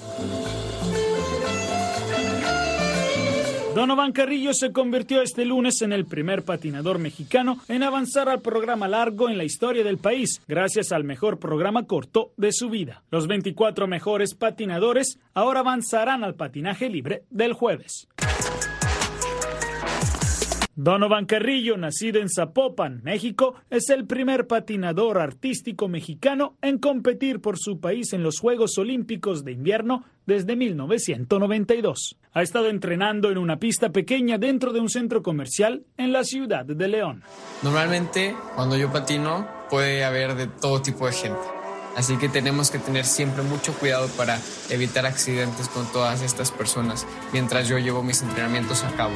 Con el tiempo, la presencia de Latinoamérica en esta cita olímpica invernal ha ido en aumento, ganando en número de atletas y en variedad de disciplinas en las que compiten. Tras debutar hace 3 décadas, Brasil cuenta con la delegación más grande de la región en 2022, entre ellos la prometedora Sabrina Moss en el estilo libre mogul. Hice historia como la primera esquiadora brasileña de mogul y también tuve el mejor resultado en la historia de los sudamericanos y estoy orgullosa de haber llegado hasta aquí. Para Colombia, el número 3 podría ser el de la suerte en estos Juegos Olímpicos, ya que compite con 3 deportistas en la tercera participación en la historia de la nación cafetera. Jacopo Luzzi, Voz de América. Pasamos a Ecuador, donde las agresiones a la prensa dejan un oscuro panorama para la libertad de expresión. Según la organización Fundamedios, 289 agresiones a los comunicadores se registraron durante el 2021. Desde Quito, Néstor Aguilera nos informa. Con 23 años en el periodismo, Giovanni Tipanluisa sabe lo que son los peligros para la profesión. Fue editor a cargo del equipo que viajó en marzo de 2018 a una cobertura en la frontera entre Ecuador y Colombia, y cuyos integrantes posteriormente fueron secuestrados y asesinados por grupos disidentes de las FARC. Que el Estado no quiso empoderarse de lo que pasaba en ese momento, cuando era responsabilidad de ellos, responsabilidad de la Policía Nacional, responsabilidad de las Fuerzas Armadas, haber cuidado al equipo periodístico. Y quisieron endosar la responsabilidad a quienes planificamos ese viaje. Casi 4 años después cree que las cosas no han cambiado y las amenazas para el ejercicio periodístico son iguales o mayores. Hay un riesgo fuerte. y creo que estamos en ese camino, pero ese camino hay que cortar ya. Dios no quiera que aparezca un día periodistas muertos como ocurrió en México. Un reciente informe de la organización Fundamedios sobre el ejercicio del periodismo en el Ecuador en 2021 alerta que si bien la llegada de Guillermo Lasso despertó expectativas sobre una nueva era de respeto a la prensa, se registraron 289 agresiones durante todo el año. No podemos permitir que la situación de México, de Colombia, de Guatemala, de Honduras se repita en el Ecuador. Eso sería inadmisible. El relator especial para la libertad de expresión de la CIDH, Pedro Vaca, consultado por la estación local Radio Majestad, reconoció que el periodismo en la región atraviesa serias dificultades y que la polarización es un ingrediente tóxico para las garantías a la libertad de prensa. Néstor Aguilera, Voz de América, Quito.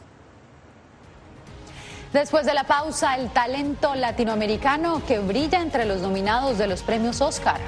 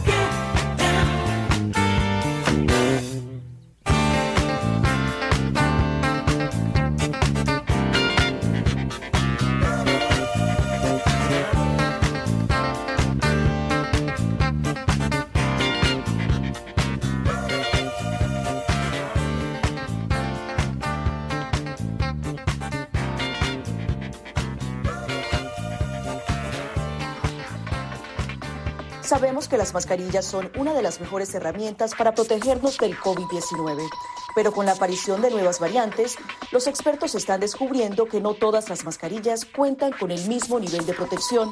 Las mascarillas de respiración, como por ejemplo la N95 y la KN95, son las que brindan el máximo nivel de protección contra todas las variantes de COVID-19. Las mascarillas N95 son certificadas en Estados Unidos y tienen correas que van alrededor de la cabeza, mientras que las mascarillas KN95 se fabrican en China y cumplen las normas creadas por ese país. La segunda mejor opción son las mascarillas quirúrgicas desechables. Asegúrese de que estas tengan un buen ajuste en la nariz, la boca y el mentón, múltiples capas de material no tejido y una varilla nasal. Si no tiene otra opción, use una mascarilla de tela de por lo menos 2 capas y sin válvulas de ventilación u otras aberturas.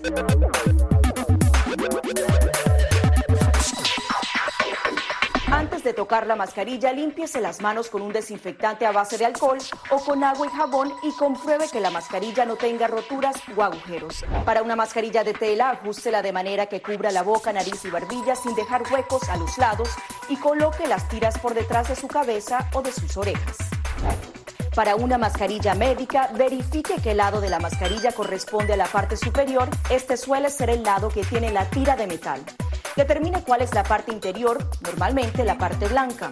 Ajústese la mascarilla en la cara de modo que cubra la nariz, boca y barbilla, asegurándose una vez más de que no haya huecos entre su cara y la mascarilla. Coloque las tiras por detrás de su cabeza u orejas y ajuste la tira de metal para que se amolde a la forma de la nariz. Finalmente, antes de quitarse la mascarilla, lávese las manos con un desinfectante a base de alcohol o con agua y jabón.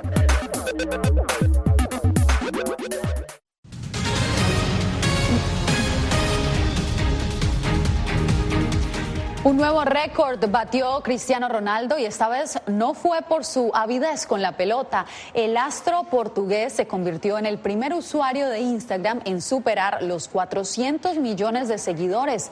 El delantero del Manchester United, que ha marcado 800 goles durante su carrera profesional, superó de lejos a otros famosos que lideraban la lista de los más seguidos en la red social, como la influencer Kylie Jenner, Lionel Messi y la cantante Celia Gómez. La Academia de las Artes reveló hoy la lista de nominados a los premios Oscar 2022. Encanto, la película inspirada en Colombia, recibió 3 nominaciones, pero ningún film latinoamericano opta a mejor largometraje internacional. Javier Bardem recibió su 4ª nominación a un Oscar por Being the Ricardos. Ganador como mejor actor de reparto en el 2008, ahora compite para mejor actor contra Benedict Cumberbatch, Andrew Garfield, Will Smith y Denzel Washington. Su esposa Penélope Cruz también obtuvo su 4ª nominación por Madres Paralelas de Pedro Almodóvar. Ganadora de un Oscar como mejor actriz de reparto en el 2009, se enfrenta a Jessica Chastain, Olivia Colman, Kristen Stewart y Nicole Kidman para el título de mejor actriz. Entre las candidatas a mejor película con el mayor número de nominaciones a un Oscar, El Poder del Perro de Netflix lidera con 12. Seguida por Dune con 10 y West Side Story con 7 y una inesperada inclusión. Nightmare Alley, El Callejón de las Almas Perdidas. Yo creo que es una sorpresa agridulce. Anne Hoyt es crítica de cine. Porque el hecho de que no se nomine a Guillermo del Toro en la categoría de mejor dirección, pues realmente elimina las posibilidades de que pueda ganar. Entre las decepciones, ninguna de las películas hispanas fue nominada para largometraje internacional. Creo que había varias películas latinas que merecían estar ahí, una de Panamá, una de España, El Buen Patrón e indudablemente la de México, Noche de Fuego.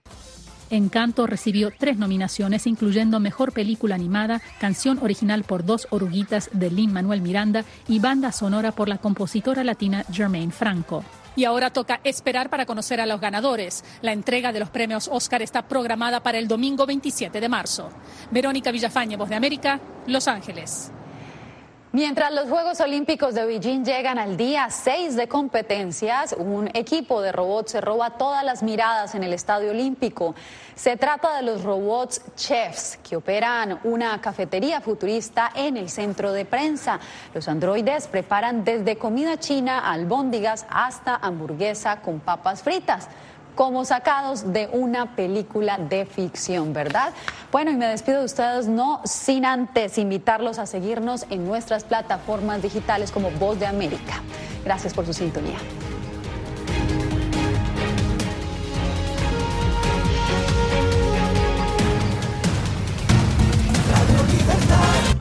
Radio Libertad 600 AM en Colombia. Local en todas partes. La información internacional llega a ustedes a través de La Voz de América. Escuche en Radio Libertad 600 AM lo que pasa en el mundo. Con corresponsales en toda la región, usted recibe la información. La cita es de lunes a viernes, desde las 7 de la noche, hora de Colombia, 8 de la noche, hora de Venezuela. Radio Libertad 600 AM y La Voz de América, unidos para llevarles las informaciones, las noticias, el análisis y los debates.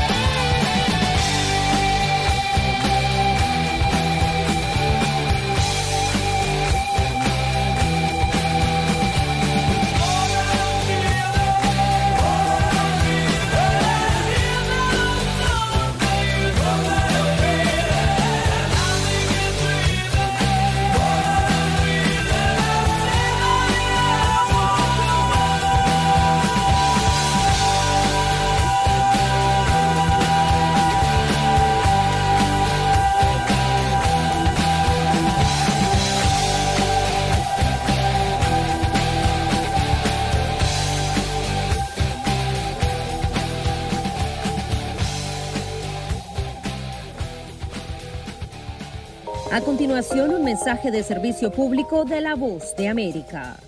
Para evitar la propagación del coronavirus en casa, recuerde que solo toma unos minutos limpiar las superficies que más toca en su vivienda, manijas de las puertas, interruptores de la luz, lugares donde come, control remoto, entre otros.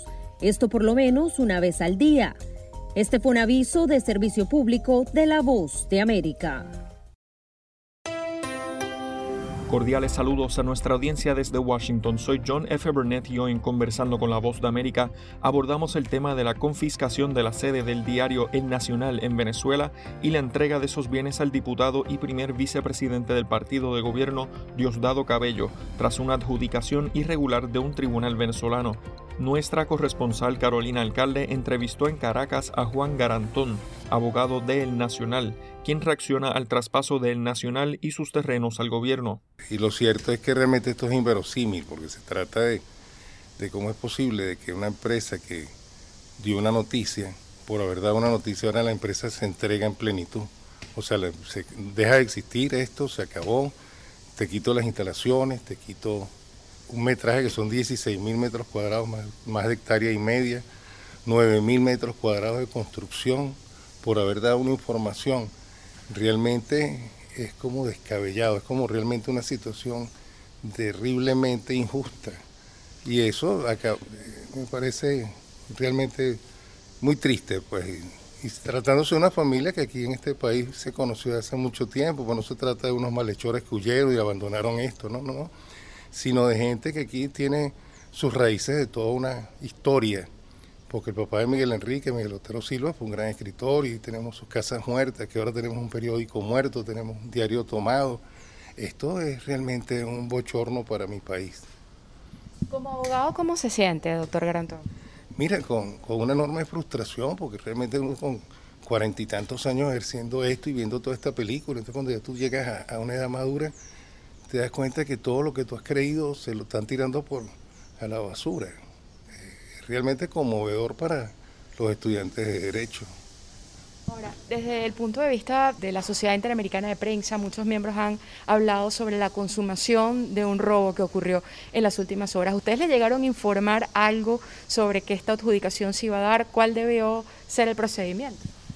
Es que todo esto es tan insólito, porque como si una demanda, una condena que era de hoy en día de 0,1 bolívar digital, ¿cómo se convierte 0,1 bolívar digital en 237.000 petros, que a su vez superan los 13 millones de dólares? Eso realmente no tiene sentido. O sea, esto es una cuestión ¿qué te puedo explicar lo que no tiene explicación? ¿Es considerado esta situación que ha ido contra el Diario Nacional como una venganza política? Yo no le veo otro sentido a esto, de verdad, porque no se probó ni siquiera un hecho difamatorio, no hubo un juicio por difamación, no se condenó a persona alguna que hubiera incurrido una injuria o una difamación, y el diario como tal, esa sede, ese edificio quedó como un malhechor, y lo ejecutaron, y además una cadena perpetua, porque aquí apenas son hasta 30 años, o sea, esos 14 millones de dólares, si lo convirtieran en multa y eso en arresto, serían como 3 vidas de seres humanos para cumplirla. Esto no tiene, esto es inconstitucional. Yo espero, ojalá el Tribunal Supremo viera que se equivocaron y modificaran eso. Yo puedo siempre revisar sus sentencias. ¿Considera, doctor, que esto es producto de la falta de independencia judicial que existe en el país, la falta de independencia de poder? Por supuesto, yo he visto cómo esto se ha ido acercando de tal manera que tenemos un solo poder que decide todo. Ahora, doctor, ¿cómo golpea esta situación a la libertad de prensa, al derecho, al acceso a la información, a la libre expresión consagrada en la Constitución? Mire, esto es un golpe horroroso, esto es una cosa espantosa. O sea, ¿cómo en definitiva quién se atreve a decir qué cosa si no tienes idea de cuándo ya tu palabra está comprometida y te conviertes en un delito, en un delincuente sin delito y te meten preso?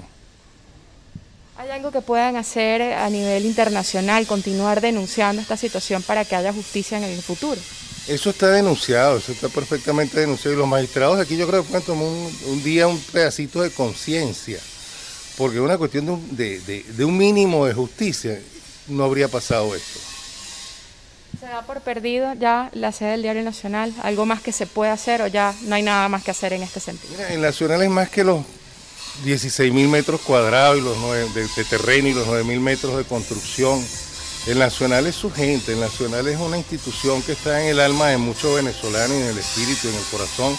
Y yo creo que las cosas siempre vuelven a su sitio y todo vuelve a su cauce en algún momento de la vida.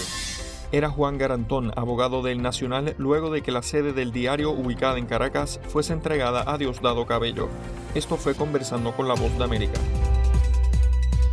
Con un equipo de periodistas, corresponsales, editores y productores, La Voz de América te ofrece las noticias. Así textualmente lo compartió el mandatario en su cuenta en la red social Twitter. Esto debido a que en el pasado ha mentido a las autoridades, incluso cuando solicitó su ciudadanía estadounidense. Podemos decir que hay 3 puntos específicos de esta gira, una de ellas.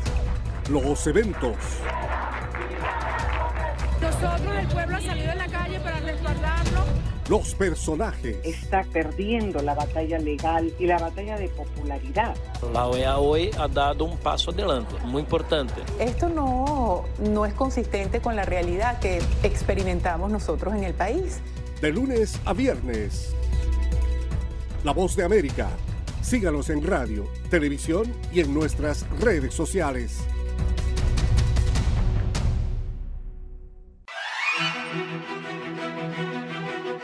De lunes a viernes, La Voz de América te ofrece Conversando con la Voz de América. Saludos desde Washington, soy Yoconda Tapia y estamos en Conversando con la Voz de América. Un diálogo con los protagonistas de las noticias. Eso no son negociaciones, eso es una farsa.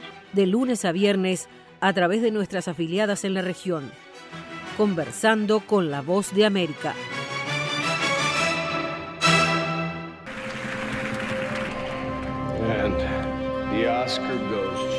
Acompáñanos de lunes a viernes con las noticias del mundo del entretenimiento.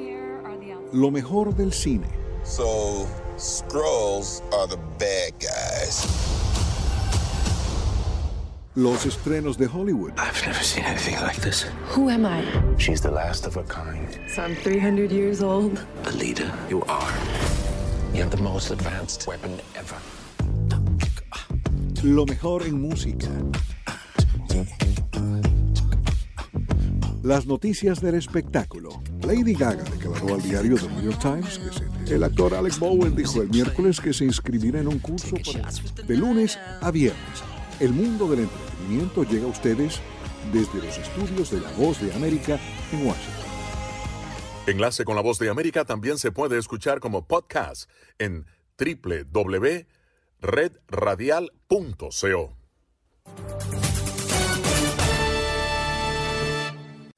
www.redradial.co. La Radio Sin Fronteras. Radio Libertad. Radio Libertad 600 AM en Colombia. Local en todas partes.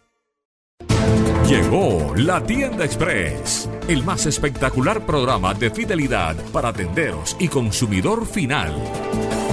La Tienda Express, módulo de mercadeo y radio promocional que se comunica con los tenderos a través de la radio. La Tienda Express, una realización de Punto Marketing. Mayores informes en el 315-545-3545.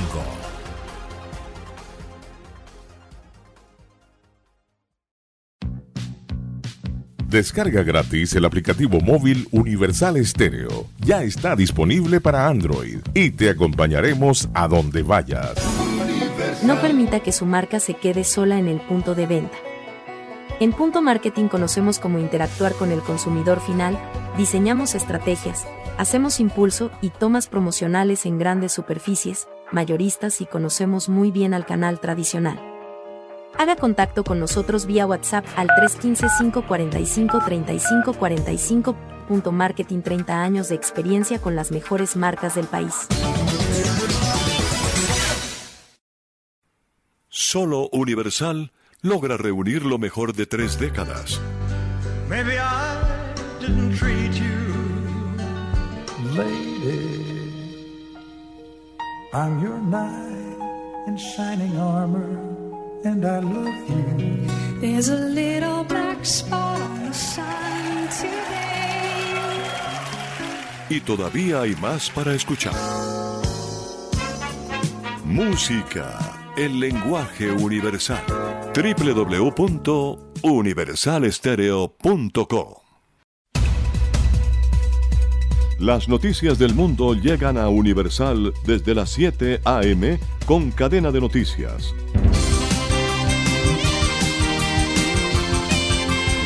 Cadena de Noticias. Universal te da siempre más. Ahora puedes tener a Universal Estéreo en 24 horas al día. www.universalestereo.co.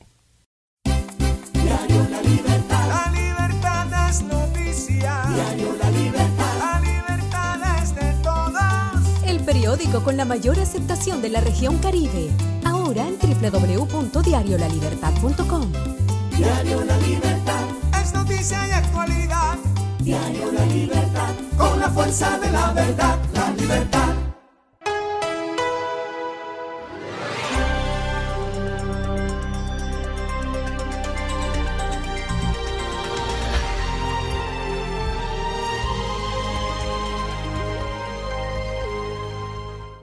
La siguiente producción es responsabilidad de sus realizadores y no expresa la opinión editorial de Radio Libertad en su contenido y comentarios. The Voice of America, VOA. La Voz de América presenta Buenas Noches América. Desde Washington, la actualidad informativa. Estos son los titulares de algunas de las informaciones que les ofreceremos en esta emisión. Rusia niega avances diplomáticos en la situación de Ucrania. Nuevos casos de COVID-19 y menos reglas en algunos estados. Científicos descubren nueva variante más infecciosa del VIH. Estados Unidos nombrará a Robin Morris Collin para liderar promoción de justicia ambiental. Estados Unidos y Guatemala en contra de banda de coyotes. Conmoción e indignación por asesinato de bebé por parte de autoridades de Trinidad y Tobago. Anuncian nominaciones a los premios Oscar. Amigos oyentes, los saludamos desde Washington y les damos la más cordial bienvenida a una nueva emisión de Buenas Noches América. Nos acompaña en la producción Henry Llanos. Les habla Tony Cano. Somos La Voz de América y estas son las noticias.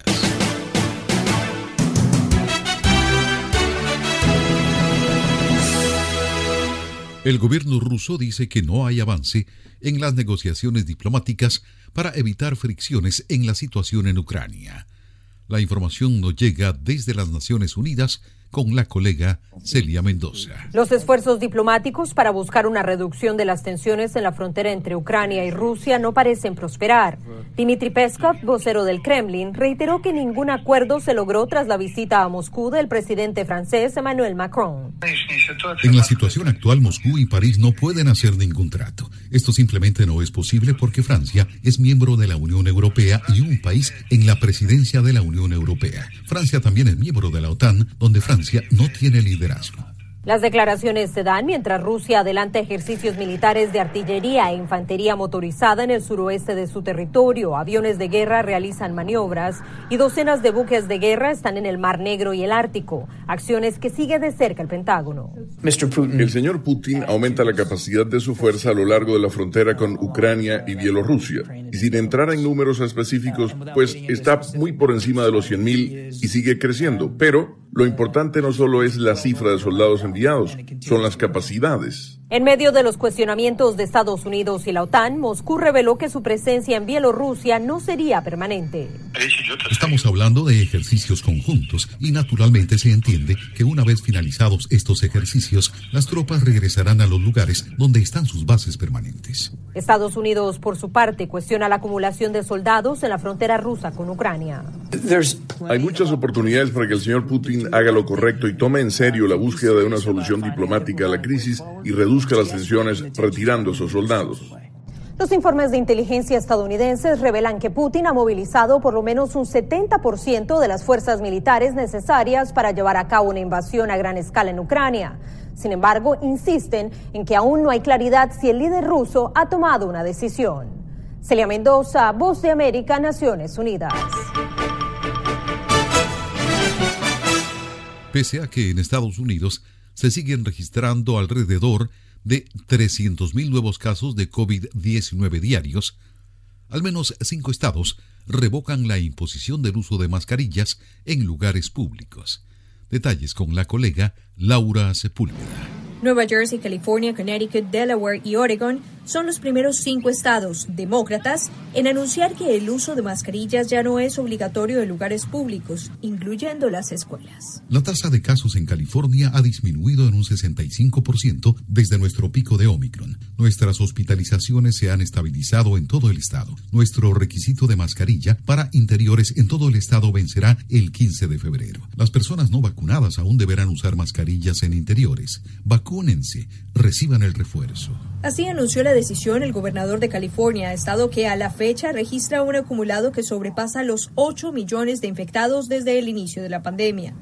La fecha de expiración de la norma varía según el territorio señalado y Connecticut, por ejemplo, dejó a potestad de los alcaldes la fecha de remoción, mientras Nueva York mantiene la instrucción. Al otro extremo, Texas insiste en la negativa de que una norma de este carácter pueda ser aplicada. En Estados Unidos ya son más de 900.000 las muertes por COVID, y por esta razón miembros del Congreso guardaron un minuto de silencio en las escaleras del Capitolio. Entre tanto, manifestaciones siguen teniendo lugar en Nueva Zelanda por el manejo de la pandemia. No estoy en contra de las vacunas, en realidad estoy vacunado. Frente a lo que estoy en contra es a obligar a las personas a vacunarse. Creo que es vergonzoso forzar la vacunación a personas que no quieren. Mientras tanto, un estudio en Israel develó que pacientes con deficiencia de vitamina D que habían contraído el virus registraron mayor afectación que quienes tenían buenas cantidades de esta vitamina en su organismo, pero aclaran que la vitamina D no debe ser administrada en reemplazo a la vacuna o como antídoto ante la enfermedad. Laura Sepúlveda, Voz de América. Gracias, Laura. Hacemos una breve pausa y en un momento más información. En Buenas Noches América, por La Voz de América. Estas son las noticias.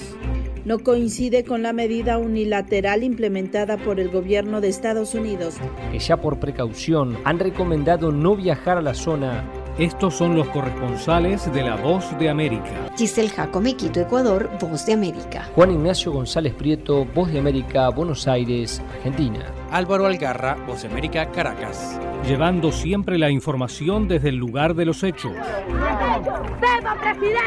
La economía de Uruguay lleva a 15 años. Fue designado con 94 votos de los 128 asambleístas que forman. Sara Pablo, Voz de América, Ciudad de México. Nerima del Reyes, Voz de América, San Salvador.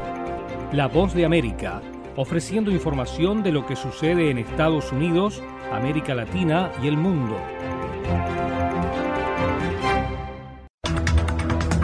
La información de lo que sucede en Estados Unidos y el mundo a través de La Voz de América. Las noticias. El secretario de Justicia aseguró que el débil sistema migratorio juega a favor de las pandillas. Los eventos y las entrevistas. Yo creo que es un escenario muy complicado. La Voz de América en radio, televisión e internet. Voz de América, un mundo de información. Los que al fin de cuentas acabarían beneficiando de esto serían las compañías petroleras. Conversando con la BOA. El gobierno chino tiene capital para invertir. Desde Washington al mediodía de lunes a viernes, el encuentro de análisis con los expertos y los protagonistas de la noticia. La diferencia que teníamos era de 52.000 votos. Los temas del acontecer mundial en Conversando con la Voz de América.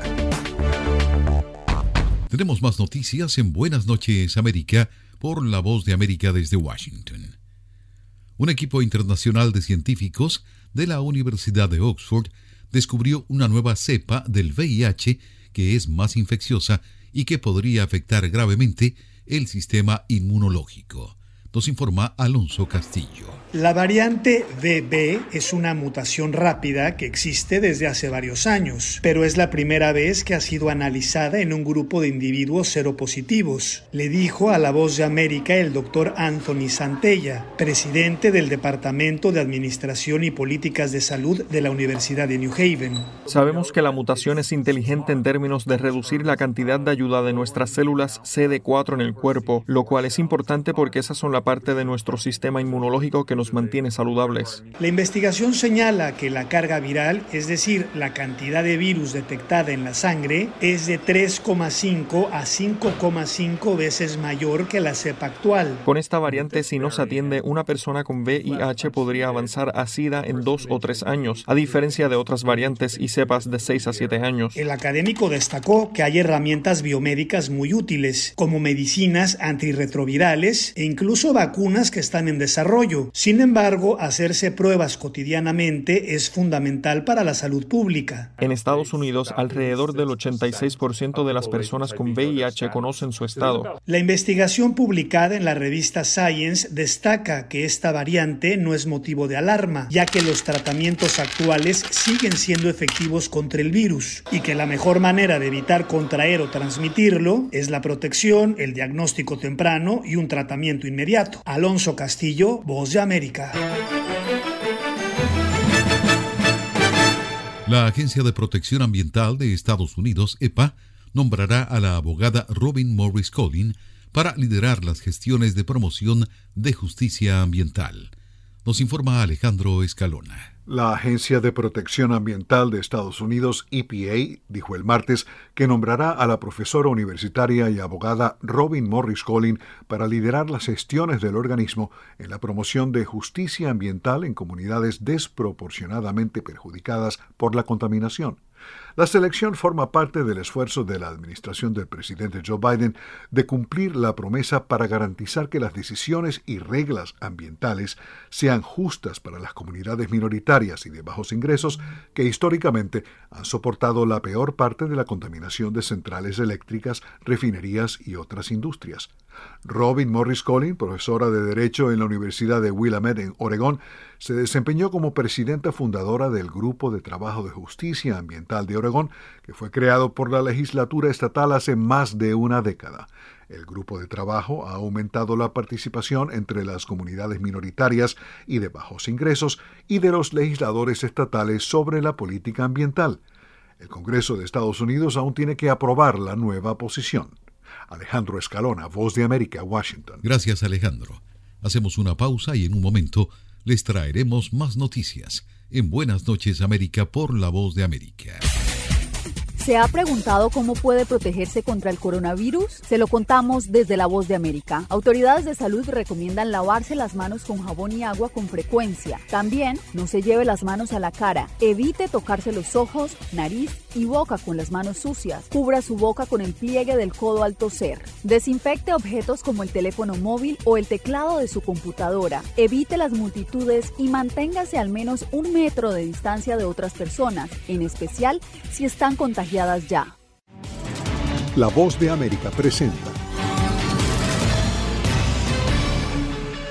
Cada semana, La Voz de América te invita a ser parte de Venezuela 360. Para empoderar las voces que quieren reunir a tu país. Para escribir con ritmos contagiosos. Un nuevo capítulo en tu historia. Con un mismo lenguaje. El de la esperanza. El del futuro. El de la vida. Únete a un equipo de origen hispanoamericano que trabaja para conectarnos con el ADN venezolano. Conéctate con los tuyos. Conéctate con nosotros. Conéctate en WhatsApp digitando +1 202 549 8691. Y conviértete en protagonista de una historia que tú mismo ayudarás a construir. Conéctate cuantas veces quieras con Venezuela 360 en buenoticias.com. Y sé parte de nuestro equipo de redacción a través de tu conexión WhatsApp. Recuerda, +1 202 549 8691. Les saluda Gonzalo Abarca y quiero invitarles a que escuchen de lunes a viernes Foro Interamericano. Las noticias. Lo que sí podemos saber ahora es que la policía está en el... Gracias, Gonzalo. La situación que se está presentando en este... El análisis. Y incluyendo eliminar. Esto es muy importante. El debate. El Partido Republicano tenía dos candidatos. Todo en un solo lugar. Buenoticias.com. Tenemos más información en Buenas Noches América por La Voz de América. Estados Unidos confirmó una investigación conjunta con Guatemala y México para desarticular a una banda dedicada al contrabando de personas llamada Los Coronado, que operaba desde Guatemala. Nos informa Eugenia Sagastume. El Departamento de Seguridad Nacional de los Estados Unidos confirmó haber participado en la investigación contra un grupo de coyotes que operaban desde Guatemala. Esta operación transnacional conjunta muestra la importancia de que ambos gobiernos colaboren para detener a las personas responsables y responsabilizarlas por transportar a estos no ciudadanos en ruta a los Estados Unidos, relata un comunicado en el cual asegura que se trata de personas que se dedican al tráfico de migrantes, pero en específico se les acusa de trasladar al grupo de guatemaltecos que fueron encontrados carbonizados en la masacre de Camargo, Tamaulipas, en enero de 2021. El proceso penal contra 10 personas ya inició en Guatemala. Las acciones ejecutadas por usted encuadran provisionalmente en los delitos de tráfico ilegal de guatemaltecos con circunstancias agravantes. Son llamados Los Coronado, pues se trata de una familia que operaba para trasladar a migrantes desde el departamento de San Marcos. Usted procedió a la captación, alojamiento y traslado de las víctimas, habiendo coordinado la recepción de los pagos efectuados por los migrantes y sus familiares. La investigación indica que cobraban entre $12,000 y $16,000 por persona por el viaje irregular. Ahora podrían ser sentenciados hasta con 30 años de prisión por cada migrante trasladado. Eugenia Sagastume, Voz de América, Guatemala. Familiares del bebé venezolano asesinado por la Guardia Costera de Trinidad y Tobago exigen al gobierno de la isla liberar a su hermanita de 2 años, quien se encuentra en custodia de las autoridades desde el día del suceso. La información desde Caracas con Adriana Núñez Rabascal. La conmoción persiste entre la familia del niño venezolano que murió luego de que la Guardia Costera de Trinidad y Tobago disparó a una embarcación cargada con migrantes, alegando defensa propia. Aparte del dolor, rabia por cómo se dieron todas las cosas, porque un niño de 1 año creo que no merecía morir de esa manera, ¿entiendes? Y que por lo menos son personas que a diario luchan es con inmigrantes, con personas que están tratando de pasar a este país, a ver si podemos sobrevivir, ¿ves? Entonces no entiendo por qué pueden una persona, qué corazón puede tener una persona al dispararle a un bote donde vienen más de 7, 8 niños, donde vienen un poco de mujeres. El padre del niño tenía 8 meses trabajando en la isla. La madre emprendió la travesía con los hijos desde Delta Amacuro hasta Trinidad para reunirse con él. Sin embargo, hoy se encuentra herida en un hospital de Trinidad. El disparo, al parecer, es un disparo que tuvo en el brazo, que le atravesó el brazo a él, y como llevaba al niño en los brazos, el niño murió en los brazos de la madre por la misma bala, pues. Incluso le rozó, creo que parte del pecho. En comunicación con BOA desde Trinidad, sus parientes urgen al gobierno de la isla que les entregue a la niña de 2 años, que también viajaba en el bote. Su mamá pierde su bebecito y entonces también la alejan de su niña. Entonces ellos alegan de que la niña está bajo una cuarentena, no entiendo por qué. 4 agencias de Naciones Unidas y la Comisión Interamericana de Derechos Humanos dijeron estar profundamente consternados por la muerte del bebé venezolano cuando la Guardia Costera de Trinidad interceptó la embarcación en la que viajaba con su madre. Por su parte, el gobierno de Venezuela exhortó a las autoridades de Trinidad y Tobago a hacer una investigación exhaustiva para esclarecer el hecho que calificaron como fatal incidente. En los últimos 3 años, al menos un centenar de migrantes venezolanos han muerto o desaparecido en alta mar al salir de su país en embarcaciones que zarpan ilegalmente. Adriana Núñez Rabascal, Voz de América, Caracas. Gracias, Adriana. Hacemos una pausa y en un momento les traeremos más información por La Voz de América.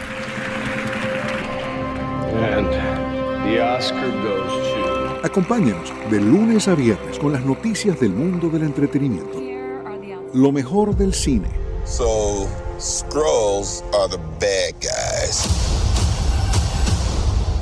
Los estrenos de Hollywood. I've never seen anything like this. Who am I? She's the last of her kind. So I'm 300 years old. The leader you are. You're the most advanced weapon ever. Lo mejor en música. Las noticias del espectáculo. Lady Gaga declaró al diario The New York Times que el actor Alec Bowen dijo el miércoles que se inscribirá en un curso de lunes a viernes. El mundo del entretenimiento llega a ustedes desde los estudios de La Voz de América en Washington.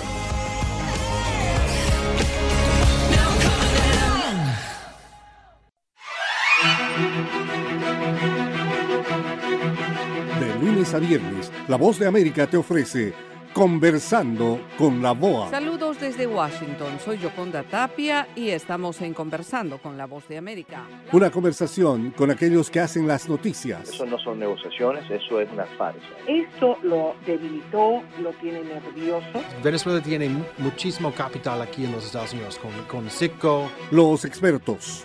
Las compañías que importan esos productos lo que van a hacer es trasladar el costo de los aranceles al consumidor. Creo que es súper importante acotar que estamos hablando de una clase con medios de vida agotados. En ningún momento en esos 9 minutos y medio hubo mención alguna de terrorismo. Conversando con la BOA, de lunes a viernes a través de nuestras afiliadas en la región. Conversando con la BOA, un programa de La Voz de América.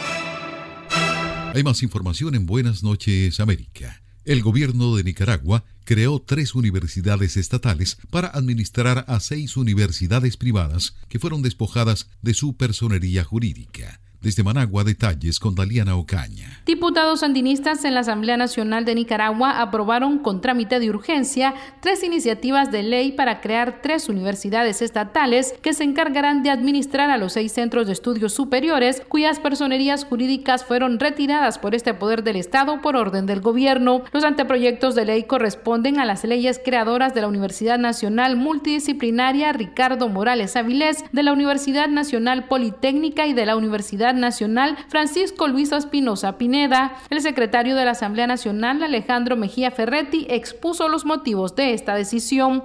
Tiene como objeto la creación de un centro de educación superior estatal que garantice la continuidad, procurando igual o superior calidad académica para la seguridad de las y los estudiantes nicaragüenses. La Universidad Nacional Multidisciplinaria Ricardo Morales Avilés se encargará de administrar la Asociación Universitaria Hispanoamericana, Asociación Universitaria Nicaragüense de Estudios Humanitarios, Universidad Popular de Nicaragua y la Asociación Universitaria Paulo Freire. Mientras tanto, la Universidad Nacional Politécnica dará continuidad a los programas académicos que eran ofrecidos por la Universidad Politécnica de Nicaragua y finalmente la Universidad Nacional Francisco Luis Espinosa Pineda administrará los programas académicos que eran ofrecidos por la Universidad Católica Agropecuaria del Trópico Seco. Los diputados del Partido Liberal Independiente acompañaron la iniciativa de los diputados sandinistas y las leyes fueron aprobadas sin oposición en el Parlamento Nacional. El diputado liberal Álvaro Rivera Herrera manifestó: esto se presenta debido a esa preocupación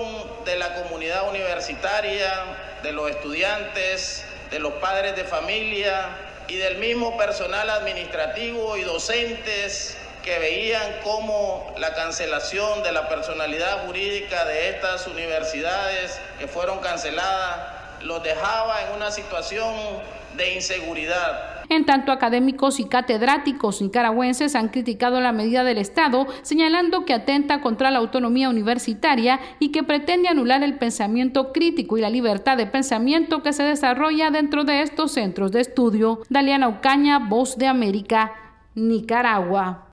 La Academia de Ciencias Cinematográficas hace el anuncio más esperado anualmente por la industria, las nominaciones a los premios Oscar. Amplía la información Leonardo Bonet. El western gótico de Jane Campion, El poder del perro, lidera las nominaciones a la 94ª edición de los premios de la Academia. Los servicios de streaming figuraron más que nunca en la lista para los máximos honores de Hollywood. La agencia AP informa que el filme de Campion obtuvo 12 nominaciones, incluyendo a Mejor Película, Dirección y sus 4 actores principales. Duna, la majestuosa epopeya de ciencia ficción de Denis Villeneuve, le siguió de cerca con 10 menciones. Guillermo del Toro figuró en el apartado Mejor Película con El Callejón de las Almas Perdidas, que dirigió y coprodujo. Lin-Manuel Miranda en el de Mejor Canción, con Dos Oruguitas, del filme Encanto, interpretada por Sebastián Yatra, y Javier Bardem y Penélope Cruz como actores protagónicos de Serlos Ricardo y Madres Paralelas, respectivamente. Esta es la cuarta nominación tanto para Bardem como para Cruz, ambos actores españoles ganadores de un Oscar y quienes son marido y mujer. Otras nominaciones a Mejor Película son Belfast, Coda, No miren arriba, la japonesa Drive My Car, Ray Richard, Una familia ganadora, Licorice Pizza y West Side Story o Amor sin barreras. Las nominaciones fueron anunciadas por los actores Leslie Jordan y Tracy Ellis Ross. Para dar paso a los Juegos Olímpicos, los Oscar serán transmitidos por la red NBC el 27 de marzo y volverán a su sede habitual, el Teatro Dolby, en Los Ángeles. Las nominadas a Mejor Actriz son, además de Cruz, Jessica Chastain, Olivia Colman, Nicole Kidman y Kristen Stewart. Por el premio al Mejor Actor, Javier Bardem compite con Will Smith, Benedict Cumberbatch, Andrew Garfield y Denzel Washington. Leonardo Bonet, Voz de América. Cordiales saludos a nuestra audiencia desde Washington. Soy John F. Burnett y hoy en Conversando con la Voz de América abordamos el tema de la confiscación de la sede del diario El Nacional en Venezuela y la entrega de esos bienes al diputado y primer vicepresidente del partido de gobierno Diosdado Cabello, tras una adjudicación irregular de un tribunal venezolano. Nuestra corresponsal Carolina Alcalde entrevistó en Caracas a Juan Garantón, abogado de El Nacional, quien reacciona al traspaso de El Nacional y sus terrenos al gobierno. Y lo cierto es que realmente esto es inverosímil, porque se trata de cómo es posible de que una empresa que dio una noticia, por haber dado una noticia, ahora la empresa se entrega en plenitud. O sea, se deja de existir esto, se acabó, te quito las instalaciones, te quito un metraje que son 16.000 metros cuadrados, más de hectárea y media, 9.000 metros cuadrados de construcción, por haber dado una información. Realmente es como descabellado, es como realmente una situación terriblemente injusta. Y eso acá me parece realmente muy triste, pues. Y tratándose de una familia que aquí en este país se conoció hace mucho tiempo, pues no se trata de unos malhechores que huyeron y abandonaron esto, no, sino de gente que aquí tiene sus raíces de toda una historia. Porque el papá de Miguel Enrique, Miguel Otero Silva, fue un gran escritor y tenemos sus casas muertas, que ahora tenemos un periódico muerto, tenemos un diario tomado. Esto es realmente un bochorno para mi país. Como abogado, ¿cómo se siente, doctor Garantón? Mira, con una enorme frustración, porque realmente uno con 40 y tantos años ejerciendo esto y viendo toda esta película, entonces cuando ya tú llegas a una edad madura, te das cuenta que todo lo que tú has creído se lo están tirando a la basura. Realmente conmovedor para los estudiantes de Derecho. Ahora, desde el punto de vista de la Sociedad Interamericana de Prensa, muchos miembros han hablado sobre la consumación de un robo que ocurrió en las últimas horas. ¿Ustedes le llegaron a informar algo sobre que esta adjudicación se iba a dar? ¿Cuál debió ser el procedimiento? Es que todo esto es tan insólito, porque como si una demanda, una condena que era de hoy en día de 0,1 bolívar digital, ¿cómo se convierte 0,1 bolívar digital en 237.000 petros, que a su vez superan los 13 millones de dólares? Eso realmente no tiene sentido. O sea, esto es una cuestión ¿qué te puedo explicar lo que no tiene explicación? ¿Has considerado esta situación que ha ido contra el diario Nacional como una venganza política? Yo no le veo otro sentido a esto, de verdad, porque no se probó ni siquiera un hecho difamatorio, no hubo un juicio por difamación, no se condenó a persona alguna que hubiera incurrido una injuria o una difamación, y el diario como tal, esa sede, ese edificio quedó como un malhechor, y lo ejecutaron, y además una cadena perpetua, porque aquí apenas son hasta 30 años, o sea, esos 14 millones de dólares, si lo convirtieran en multa y eso en arresto, serían como 3 vidas de seres humanos para cumplirla. Esto es inconstitucional. Yo espero, ojalá el Tribunal Supremo viera que se equivocaron y modificaran eso, que puedan siempre revisar sus sentencias. ¿Considera, doctor, que esto es producto de la falta de independencia judicial que existe en el país, la falta de independencia de poder? Por supuesto, yo he visto cómo esto se ha ido acercando de tal manera que tenemos un solo poder que decide todo. Bueno, doctor, ¿cómo golpea esta situación a la libertad de prensa, al derecho al acceso a la información, a la libre expresión consagrada en la Constitución? Mire, esto es un golpe horroroso, esto es un, Esto es una cosa espantosa, o sea, ¿cómo en definitiva quién se atreve a decir qué cosa si no tienes idea de cuándo ya tu palabra está comprometida y te conviertes en un delito, en un delincuente sin delito y te meten preso? ¿Hay algo que puedan hacer a nivel internacional, continuar denunciando esta situación para que haya justicia en el futuro? Eso está denunciado, eso está perfectamente denunciado, y los magistrados aquí yo creo que pueden tomar un día un pedacito de conciencia, porque es una cuestión de un mínimo de justicia, no habría pasado esto. ¿Se da por perdido ya la sede del Diario Nacional? ¿Algo más que se puede hacer o ya no hay nada más que hacer en este sentido? Mira, el Nacional es más que los 16.000 metros cuadrados y los 9, de terreno y los 9.000 metros de construcción. El Nacional es su gente, el Nacional es una institución que está en el alma de muchos venezolanos, en el espíritu, en el corazón. Y yo creo que las cosas siempre vuelven a su sitio y todo vuelve a su causa en algún momento de la vida. Era Juan Garantón, abogado del Nacional, luego de que la sede del diario, ubicada en Caracas, fuese entregada a Diosdado Cabello. Esto fue Conversando con la Voz de América. Hasta aquí esta emisión de Buenas Noches América, desde la Voz de América en Washington. Estas y otras informaciones las encuentra en nuestra página web vozdeamerica.com. Gracias por su sintonía.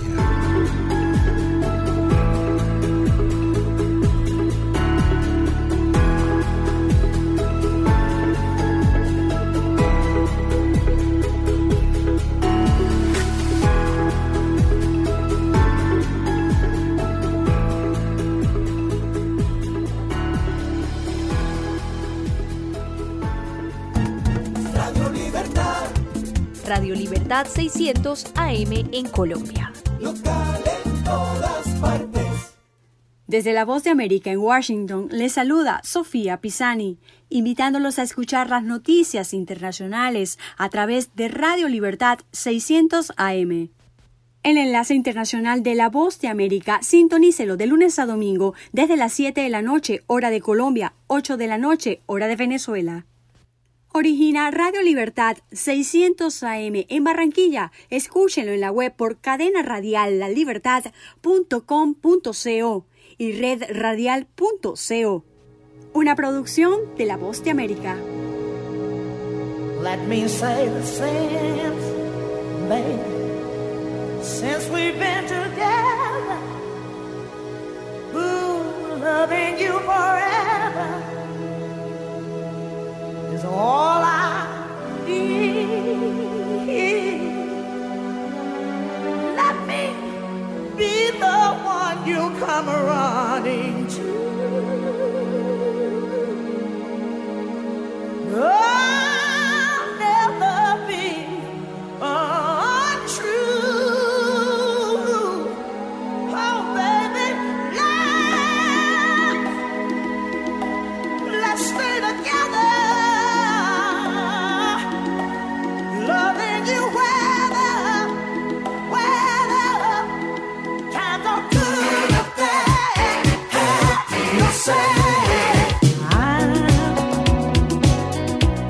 I'm so in love with you. Whatever you want to do is all right with me.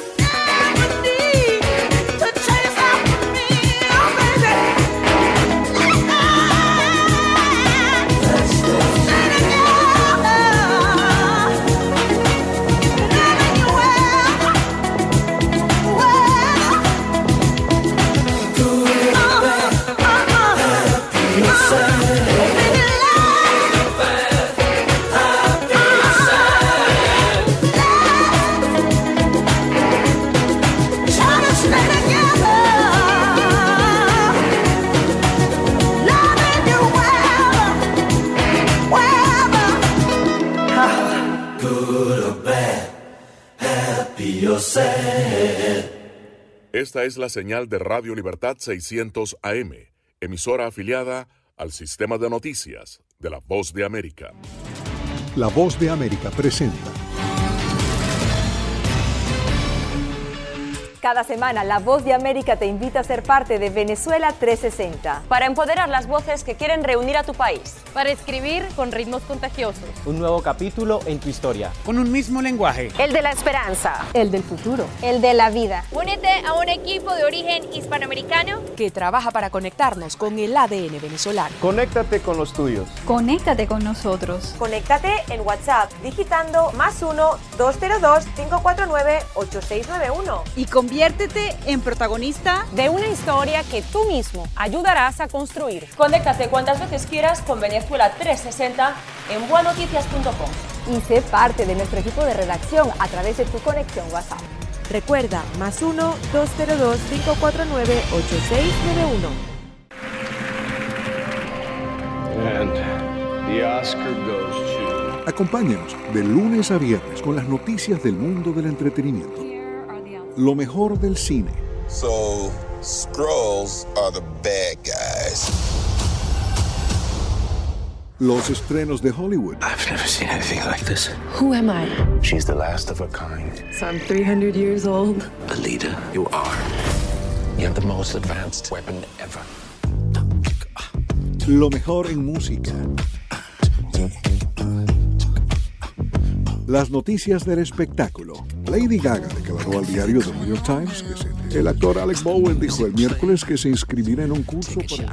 De lunes a viernes, el mundo del entretenimiento llega a ustedes desde los estudios de La Voz de América en Washington.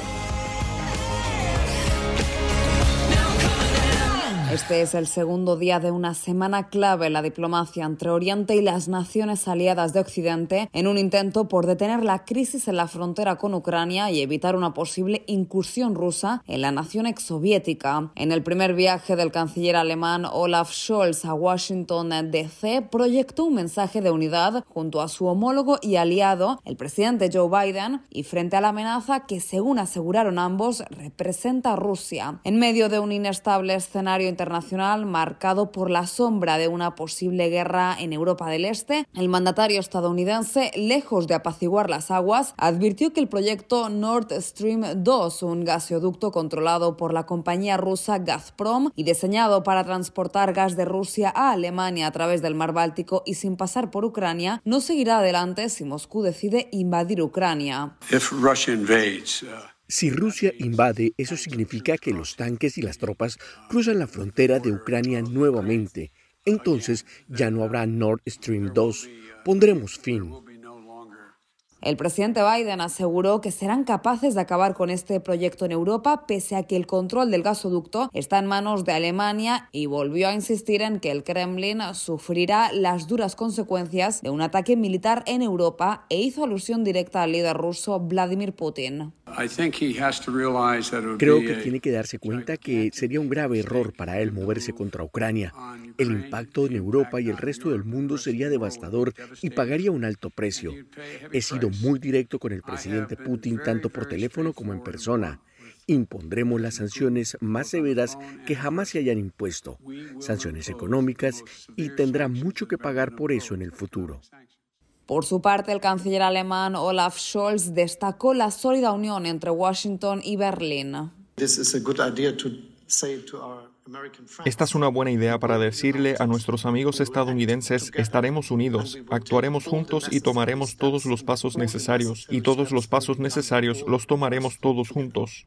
Mientras, el presidente francés Emmanuel Macron se reunió en Moscú con su homólogo ruso Vladimir Putin por más de 5 horas en busca de una desescalada de las tensiones con Ucrania que aleje la amenaza de guerra. Y la cita estuvo marcada por una clara distancia entre ambos líderes, y pese a que no se logró ningún cambio por parte del Kremlin, sí podría haberse conseguido cierto acercamiento entre Oriente y Occidente, luego de que el dirigente ruso admitiera que algunas de las propuestas francesas podrían ser la base para futuros acuerdos. El presidente Macron está ahora en Kiev, donde se reunirá con el presidente ucraniano Volodymyr Zelensky. Judith Martín Rodríguez, Voz de América. Estas son las noticias. A tempranas horas de la mañana, acompañado por sus aliados políticos, el presidente... No coincide con la medida unilateral implementada por el gobierno de Estados Unidos, que ya por precaución han recomendado no viajar a la zona. Estos son los corresponsales de La Voz de América. Álvaro Algarra, Voz de América, Caracas. Giselle Jacome, Quito, Ecuador, Voz de América. Juan Ignacio González Prieto, Voz de América, Buenos Aires, Argentina. Llevando siempre la información desde el lugar de los hechos. La economía de Uruguay lleva 15 años de crecimiento ininterrumpido. Fue designado con 94 votos de los 128 asambleístas que forman. Sara Pablo, Voz de América, Ciudad de México. Nerima del Reyes, Voz de América, San Salvador. La Voz de América, ofreciendo información de lo que sucede en Estados Unidos, América Latina y el mundo.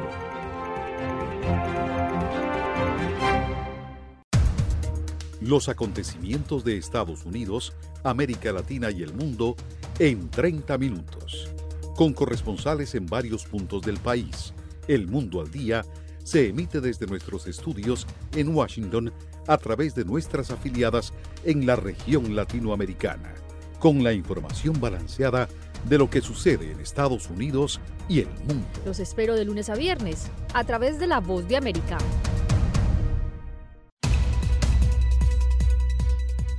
¿Qué tal, amigos? Les saluda Henry Llanos para invitarlos a escuchar Deportivo Internacional. De lunes a viernes, el resultado y las noticias de los eventos deportivos internacionales en un solo lugar. Deportivo Internacional, una producción de La Voz de América. Frontier, una de las principales aerolíneas bajo costo en Estados Unidos, presentó una oferta cercana a $3.000 millones para la compra de la aerolínea Spirit, lo que la convertiría en la quinta aerolínea más grande del país, una operación que podría beneficiar a millones de viajeros en Estados Unidos, Latinoamérica y el Caribe, al tener mejores tarifas en sus pasajes y un servicio más completo.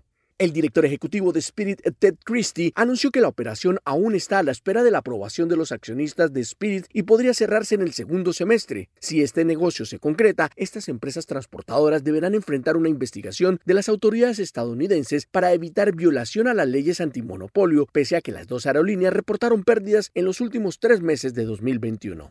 Los directivos de Frontier Group Holding Inc. y Spirit Airlines Inc. anticiparon que su flota actual se ampliaría en unos 350 aviones, algo que podría crear unos 10.000 nuevos empleos directos y otros miles indirectos en los primeros años de la fusión, con lo que se pretende llegar a más destinos de la región con tarifas bastante económicas. Aún se desconocen algunos detalles, como el nombre que tomaría la aerolínea luego de esta operación, y también estaría por definirse el lugar para la sede administrativa de la nueva empresa, ya que actualmente Frontier tiene como sede de la ciudad de Denver, en Colorado, mientras que Spirit está basada en Miami. La industria aeronáutica en Estados Unidos enfrenta una época de recuperación económica luego de 2 años de pérdidas debido al impacto de la pandemia en la industria del turismo. Héctor Contreras, Voz de América, Washington. Con un equipo de periodistas, corresponsales, editores y productores, La Voz de América te ofrece las noticias. Así textualmente lo compartió el mandatario en su cuenta en la red social Twitter. Esto debido a que en el pasado ha mentido a las autoridades, incluso cuando solicitó su ciudadanía estadounidense. Podemos decir que hay 3 puntos específicos de esta gira, una de ellas. Los eventos. Nosotros, el pueblo, ha salido a la calle para respaldarlo. Los personajes. Está perdiendo la batalla legal y la batalla de popularidad. La OEA hoy ha dado un paso adelante, muy importante. Esto no es consistente con la realidad que experimentamos nosotros en el país. De lunes a viernes, La Voz de América. Síganos en radio, televisión y en nuestras redes sociales.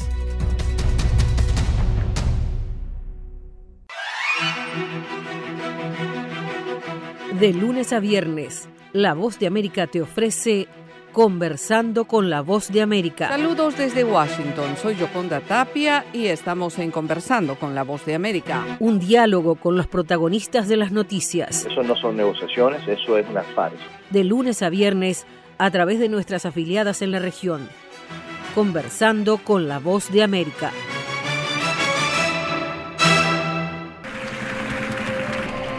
And the Oscar goes to... Acompáñenos de lunes a viernes con las noticias del mundo del entretenimiento. Lo mejor del cine.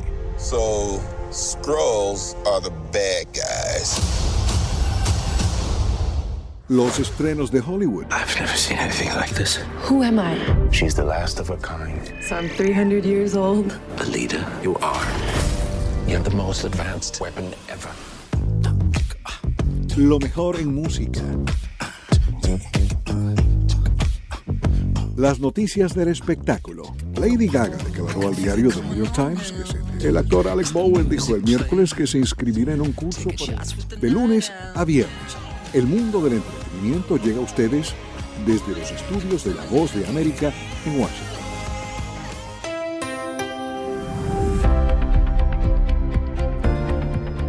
Cordiales saludos a nuestra audiencia desde Washington. Soy Yoconda Tapia y hoy en Conversando con la Voz de América abordamos el tema de la situación de los migrantes que cruzan la selva del Darién, el paso entre Colombia y Panamá, que es considerado el más peligroso del mundo y donde se producen abusos que son denunciados internacionalmente. Para abordar el tema, nuestro colega Jorge Agobián entrevistó a la canciller de Panamá, Érika Mouynes, y empieza por actualizar el fenómeno migratorio. En agosto del año pasado, Panamá, el primer país que alza la voz de un recorrido de aproximadamente 10 países que hacen estos migrantes que normalmente llegan a países en Sudamérica, extracontinentales, en alguna parte de África y otros del Caribe, principalmente de aquí, que se reciben en Sudamérica y entonces hacen este recorrido siempre buscando ir al norte, principalmente a Estados Unidos.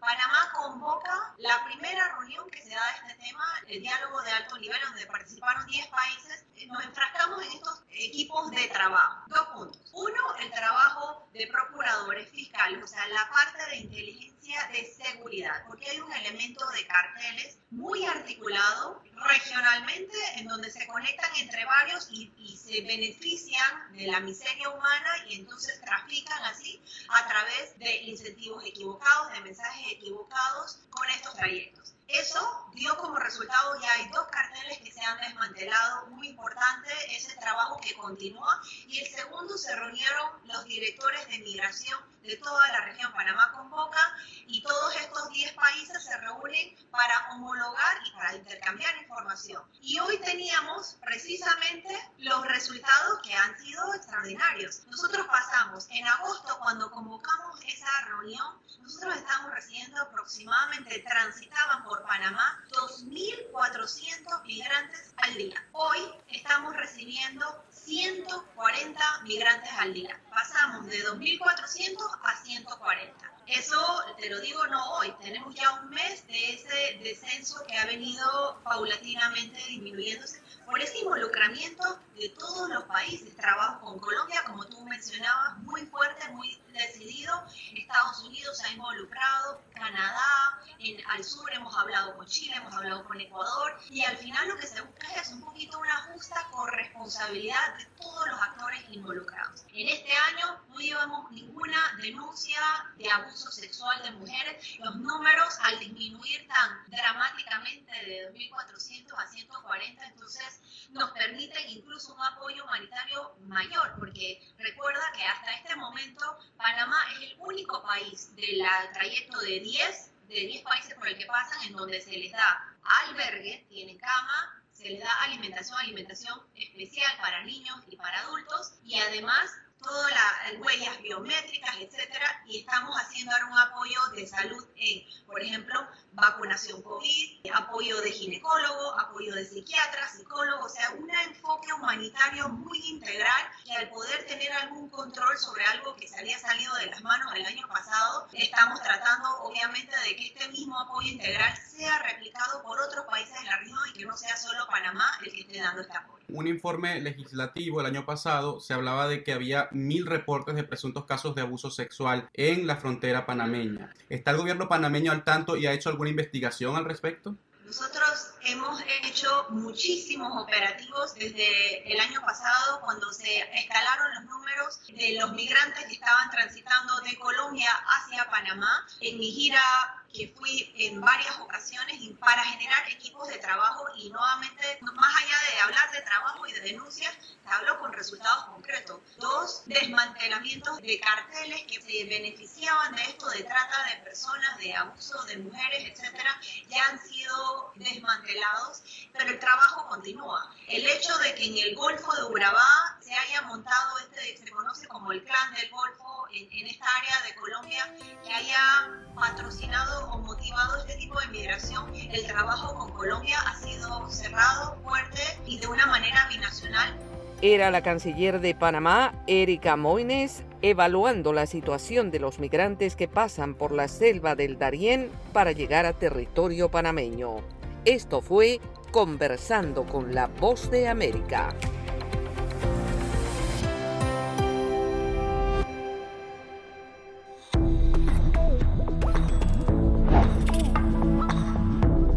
Permitas que interactúe con personas o animales fuera de la casa.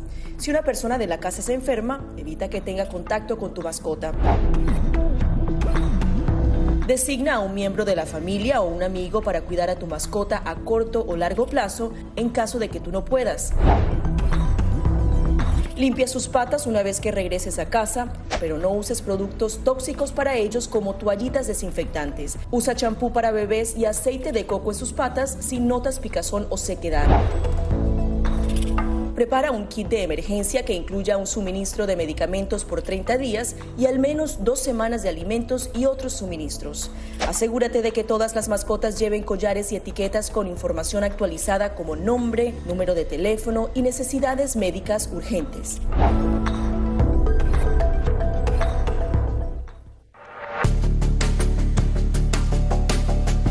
Durante el brote del COVID-19, los estafadores pueden tratar de aprovecharse de personas vulnerables a través de diversos métodos que van cambiando con frecuencia. Es posible que lo contacten por teléfono, correo electrónico, mensajes de texto, correo postal o redes sociales.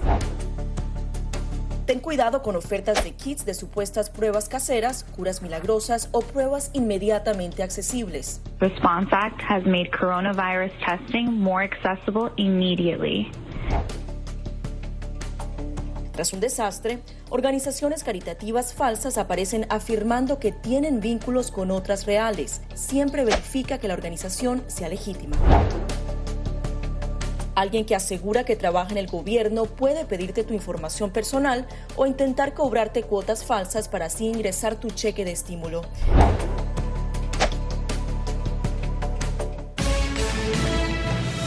Este es un avance informativo de La Voz de América. Desde Washington les informa Henry Llanos.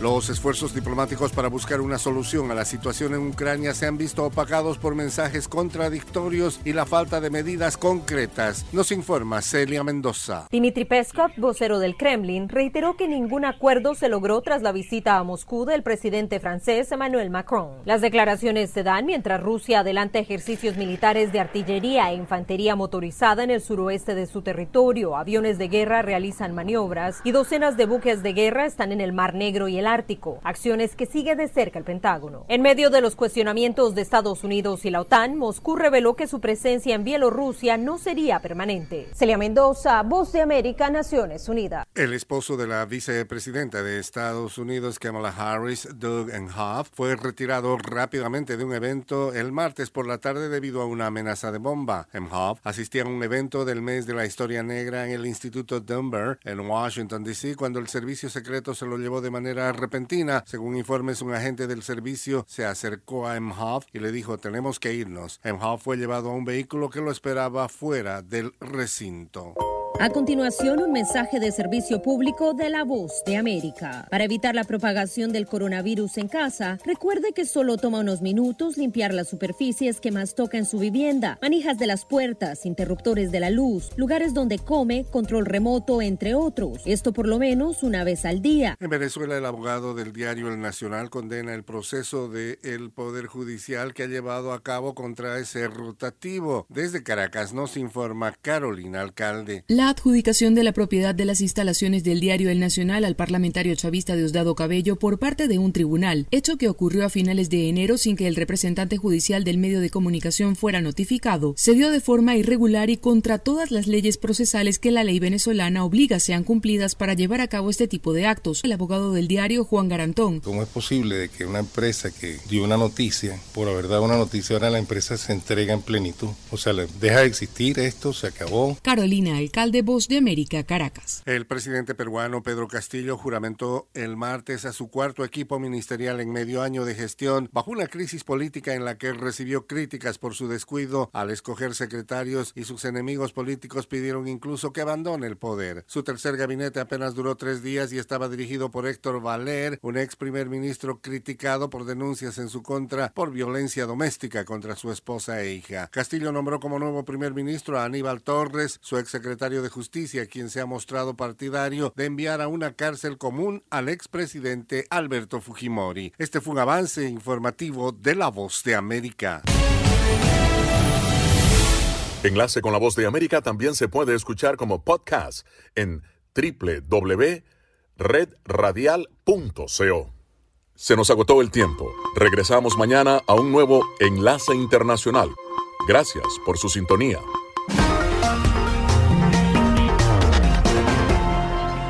www.redradial.co.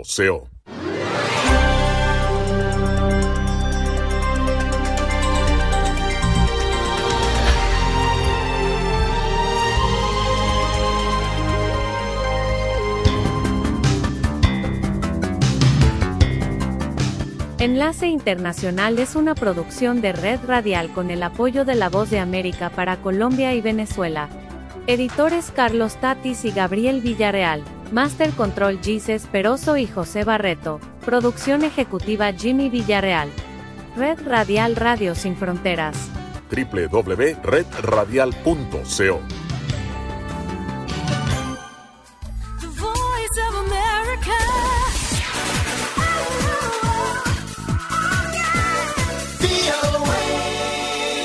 www.redradial.co.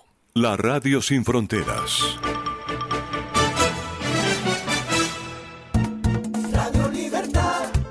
Radio Libertad 600 AM en Colombia. Local en toda